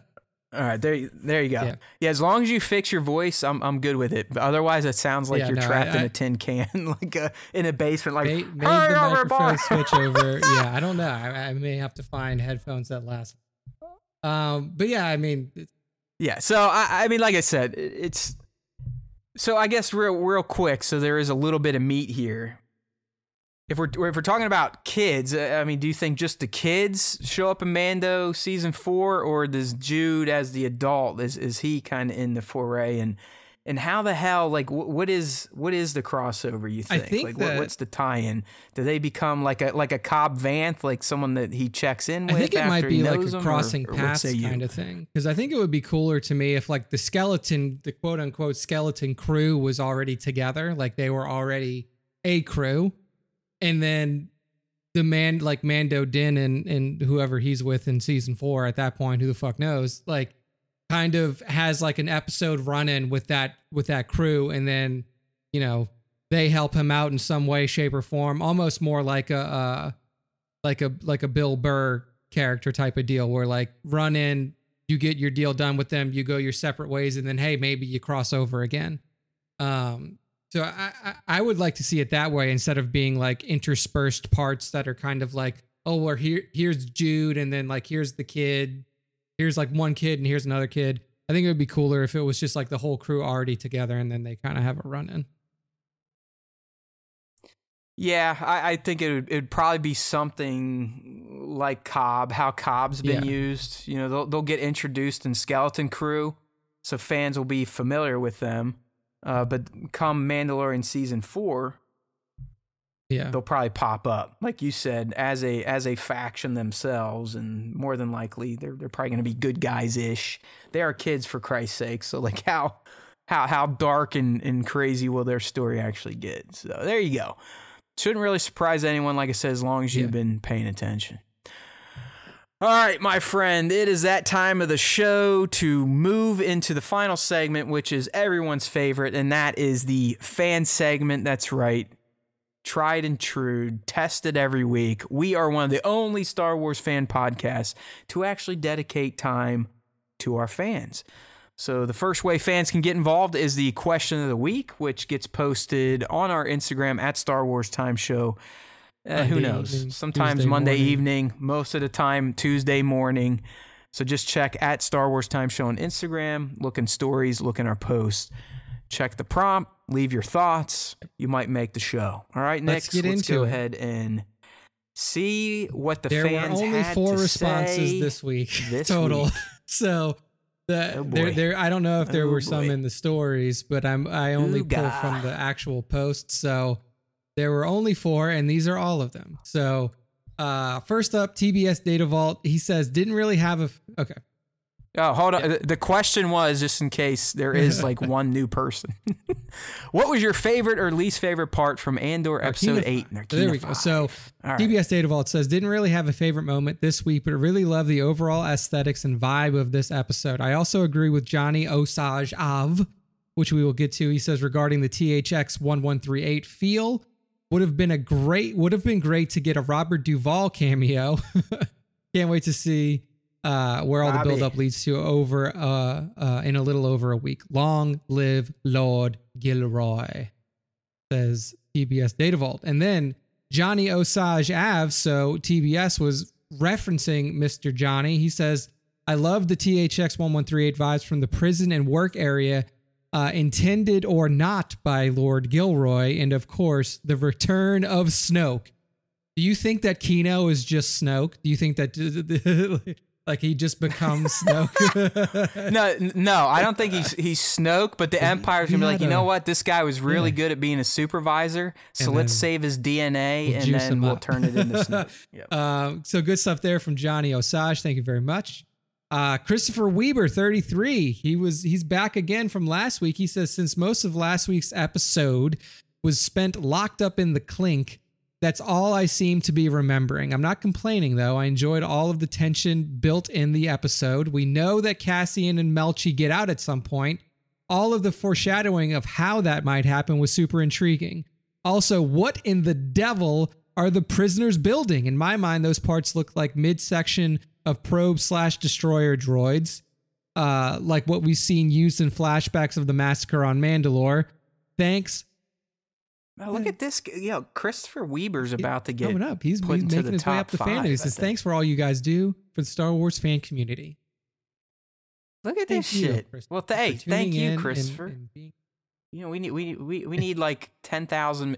If if we had like a bunch of of Christopher Weavers, Klondikes, Tones, Lima Four is another one. Lima, that guy, I, I really do feel like I need to send him a trophy because every week on my YouTube Popping videos, in. he's usually one of the first people in there, like, best fucking Star Wars show out there. You guys, um, I promise you, don't look at the run times. Just you don't have to listen, listen all in them. one sit down. You can listen in multiple yeah. sessions. Oh, but it is like in all seriousness, like th- this is why I do this shit, my friends. I, I could care less about making money, YouTube ad. I don't give a fuck. It's yeah. being recognized. That's it. Like I don't know what that says about the the the the black hole in my soul. But that's it. I just want people like, hey, you know what? Yeah, you guys actually do do good. some sort of service Y'all that is worth tu- tuning into. You're only three so quarters bad. yeah, you're you're okay. Yeah. You're at least um, mediocre. All right, and the last one from this week is Tones one one three eight. I wonder what 1138 comes from. um, seeing Snoke right. slash not Snoke, Andy Serkis make a physical addition to the Star Wars universe. Also, Diego's phenomenal acting in this episode. He had very few lines throughout the entire show, but the portrayal of his emotions after entering the prison was incredible. Two outstanding actors at the top of their game. Yeah, Tones is right.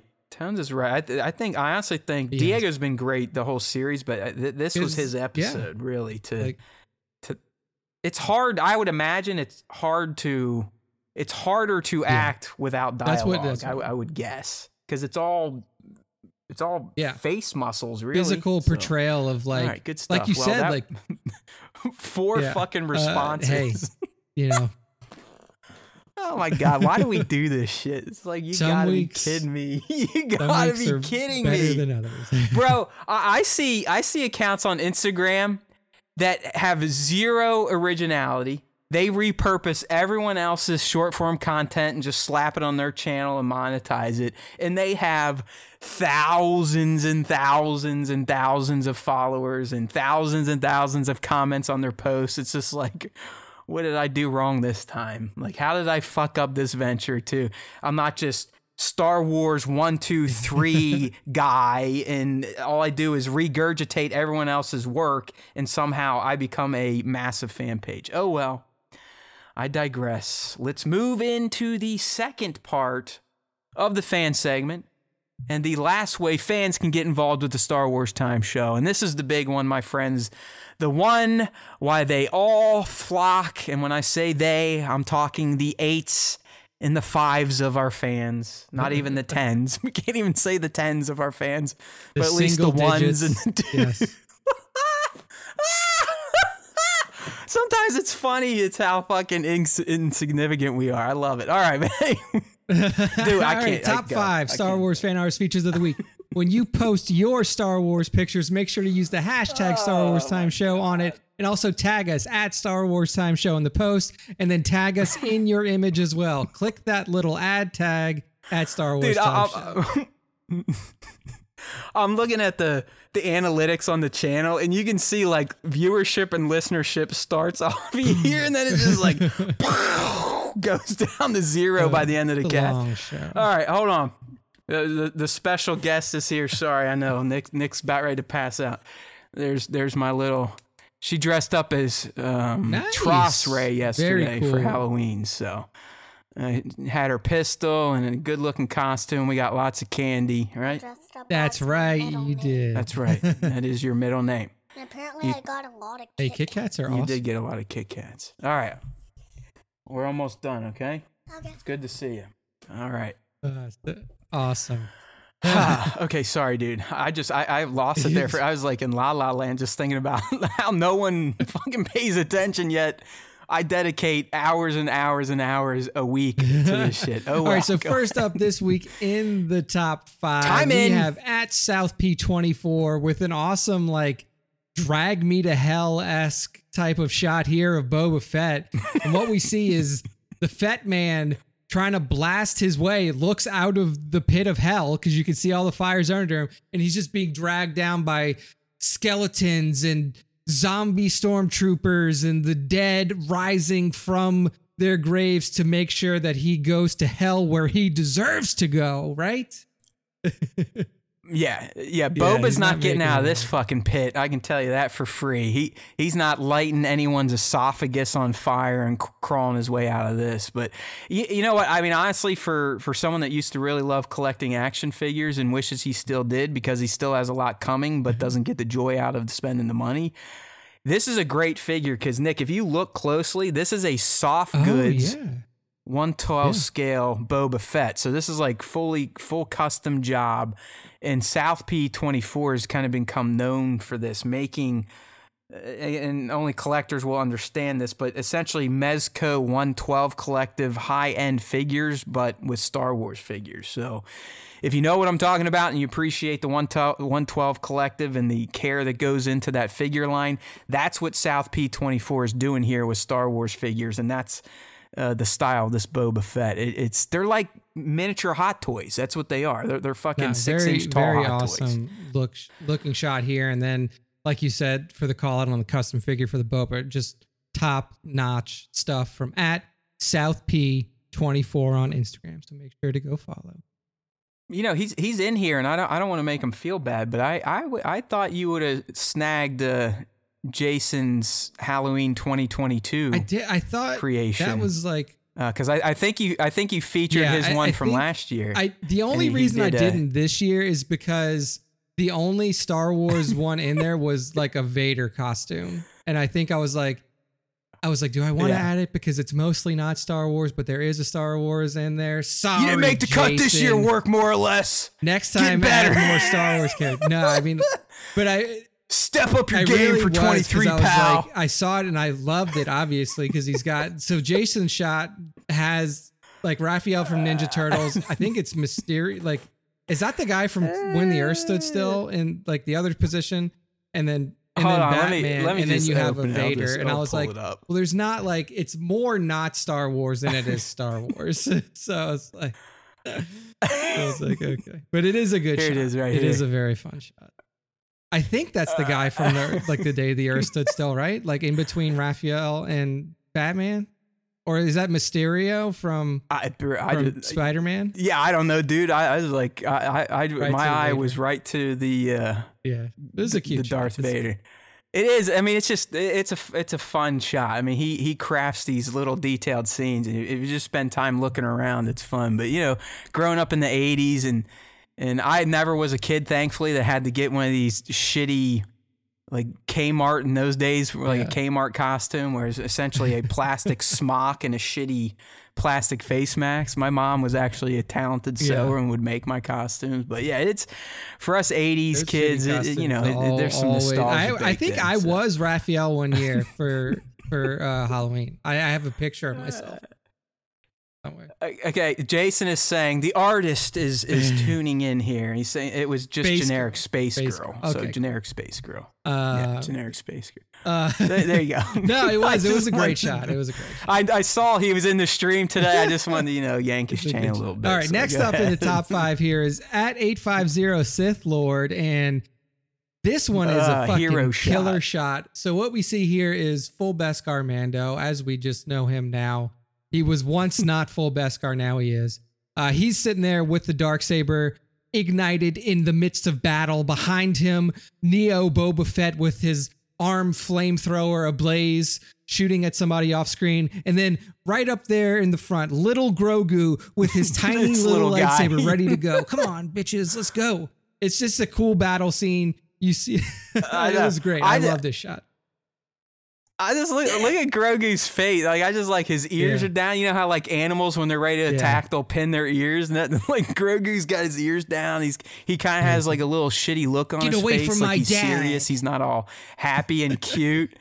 yeah, but but it is. It is. It's like this this family team up here, and I mean, Sans lightsaber. There's a good chance we see something like this in okay. season three. Like if if if you buy some of the rumors Grogu's not going to be uh, having a lightsaber, but he's going to be in essentially plug your ears. I mean, we've talked about this many times before, but just in case, um, he he's essentially going to be in an uh-huh. IG Eleven Hulkbuster style armor. So, um, but yeah, th- there's a good chance we will actually see Din and Grogu fight side by side versus one saving the other. Even though I think Grogu kind of owns that at this point in time. I think Din owes Grogu yeah, many, right? many life like, debts. Just from the fucking this, at this very point. jump. Like, I don't like, know if they're square yeah, yet.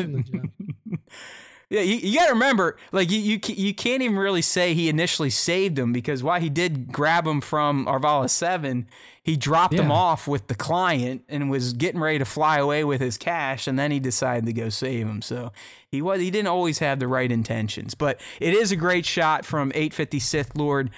Uh, it there's just something you know, I'll, I'll, I'll never, uh, I'm still never going to be this big Boba Fett fanboy, but there is something about seeing Mandalorians in their full kits together fighting that is, it, it it's sexy, it's strong, and it's powerful, and that's what we get in this shot. Uh, so beautiful stuff there at 850 Sith Lord. Make sure to go give them a follow. Next up is a cool shot here from Klondike Studios featuring featuring right, a, a, a rarely seen character in Ponda Baba, I'm going to assume it's Ponda Baba at least because he's missing an arm. And we know that one of Ponda Baba's arms gets chopped off in the uh, Mos Eisley Cantina scene in the beginning of episode four. So I'm assuming it's Ponda Baba. He's just been arrested by a, a, a squadron of death troopers for some shady business that he was up to.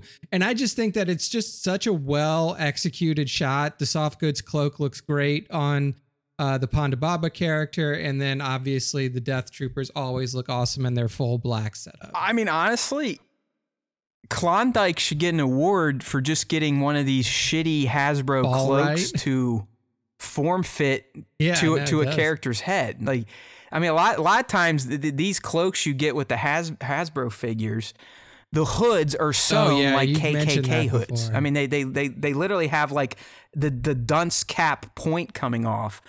Uh, so the fact that he even got that shit in, maybe did a little stitch work, or maybe Ponda's gorge just Yeah, big enough it actually fills out the fucking hood. But yeah, th- this is a part of if you if you head out to at Klondike Studios on IG, I think this is a part of a greater story, Nick. I think there was a a shot that um, preceded this one. I'll just open up. There the is because there is. Uh, a shot of this of the troopers coming in. Yeah, it's like they're they're they're like shaking them down here. All right, so oh, look at this. We got Joe is writing a little bit of a what if story. So it is it is still Ponda Baba.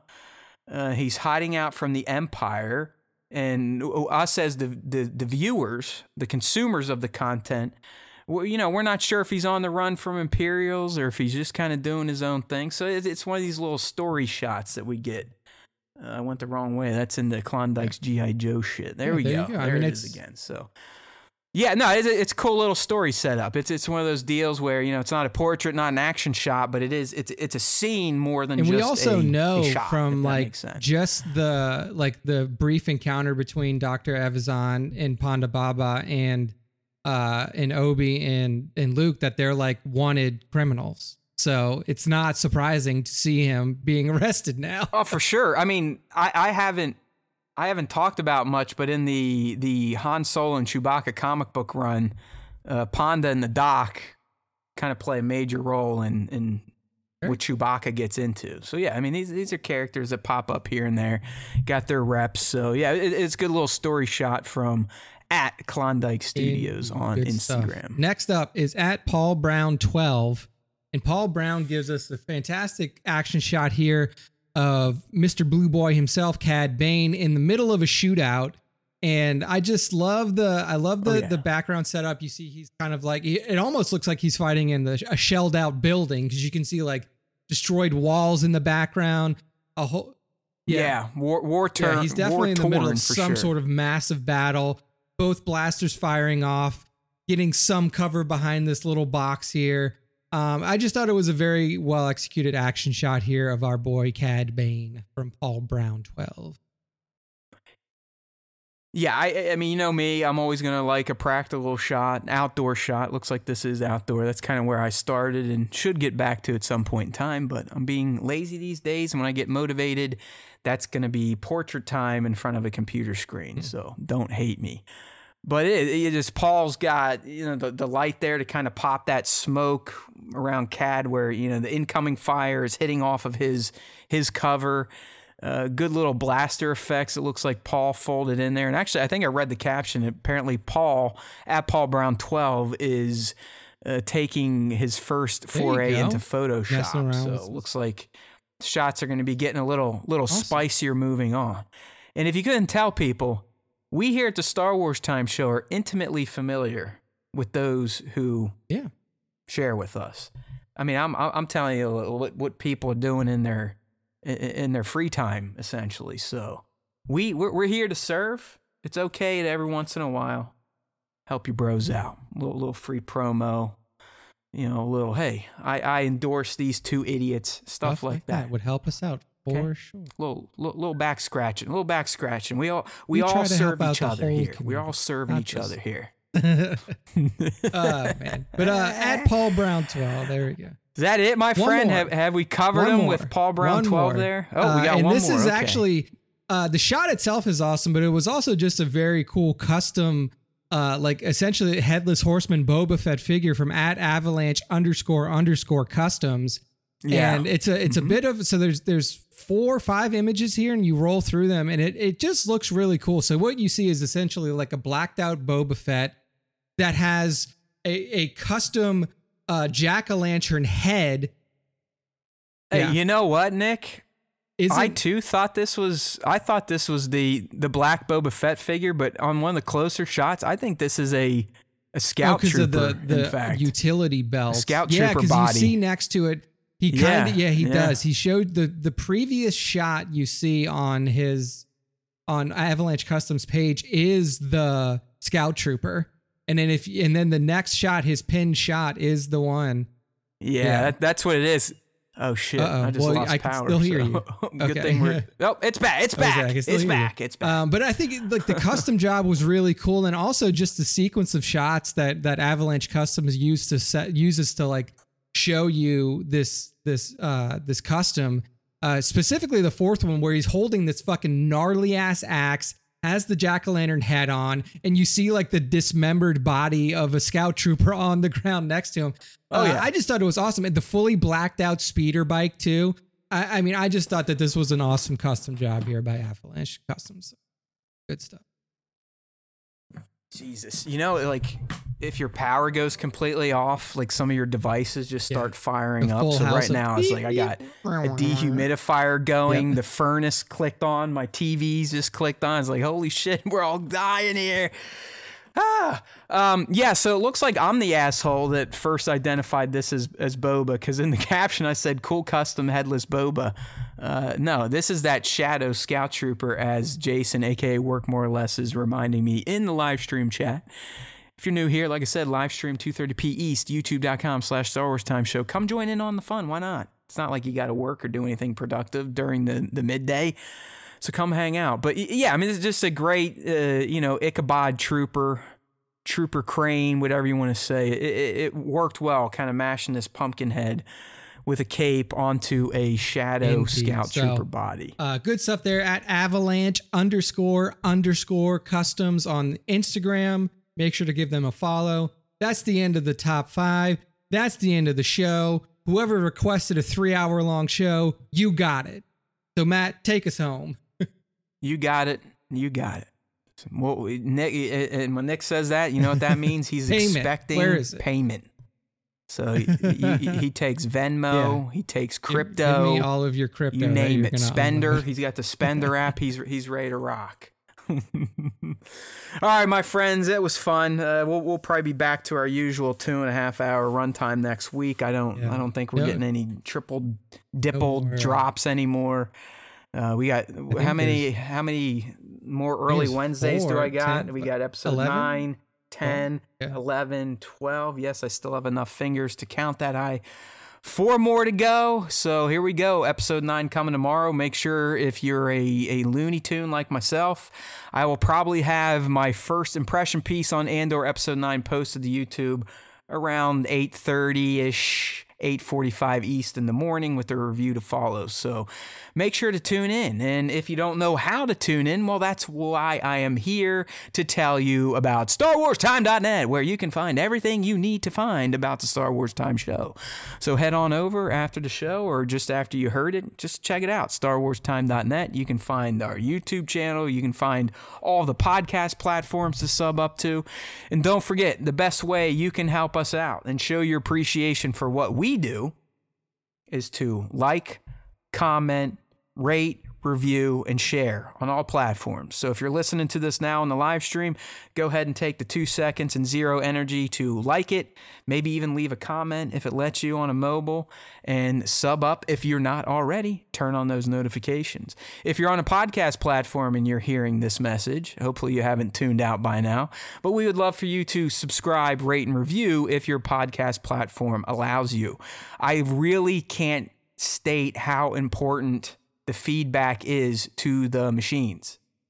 Like we get it. We, we we love hearing the feedback as humans, even though we don't get enough. Even I would even take bad stuff. We don't really even get that. So send emails for that. But to help us out, to help out the show, to help out the YouTube channel, you got to keep telling the machines that there's some worthy material here. So on YouTube, that's liking, commenting, sharing, all that fun stuff. On the pod- podcast platforms, same deal. If they allow you to rate and review, please do it. I don't think we've had any review movement on iTunes this year. So let's try At to get that one. number up. Let's get it to where when you type in, yeah, best Star Wars podcast, we actually show up in the first group of icons in iTunes, not down the row. Because I know we're better than some of these motherfuckers that get top billing.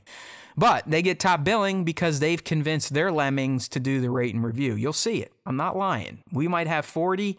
These sites they'll have in the hundreds. Speaks volumes. You always say, "Hey, why don't you why don't you get a celebration? Why aren't you covering this? Why didn't you get that? Why didn't you get that?" We well, don't it's easy. Free shit. we need the following. Yeah. no following, no free. It's not that hard to figure out. So just keep it going. You know, we're here. We're not going to leave you. We might miss a show a year. That's how dedicated we are. So don't forget, there's always time for Star Wars Time. StarWarsTime.net. Hit it up. Check it out. Get linked in. All right, my friends, you all know, if you're listening, you know the trick. You know the secret. And that is if you listen to the Star Wars Time show, the Force will be with you always.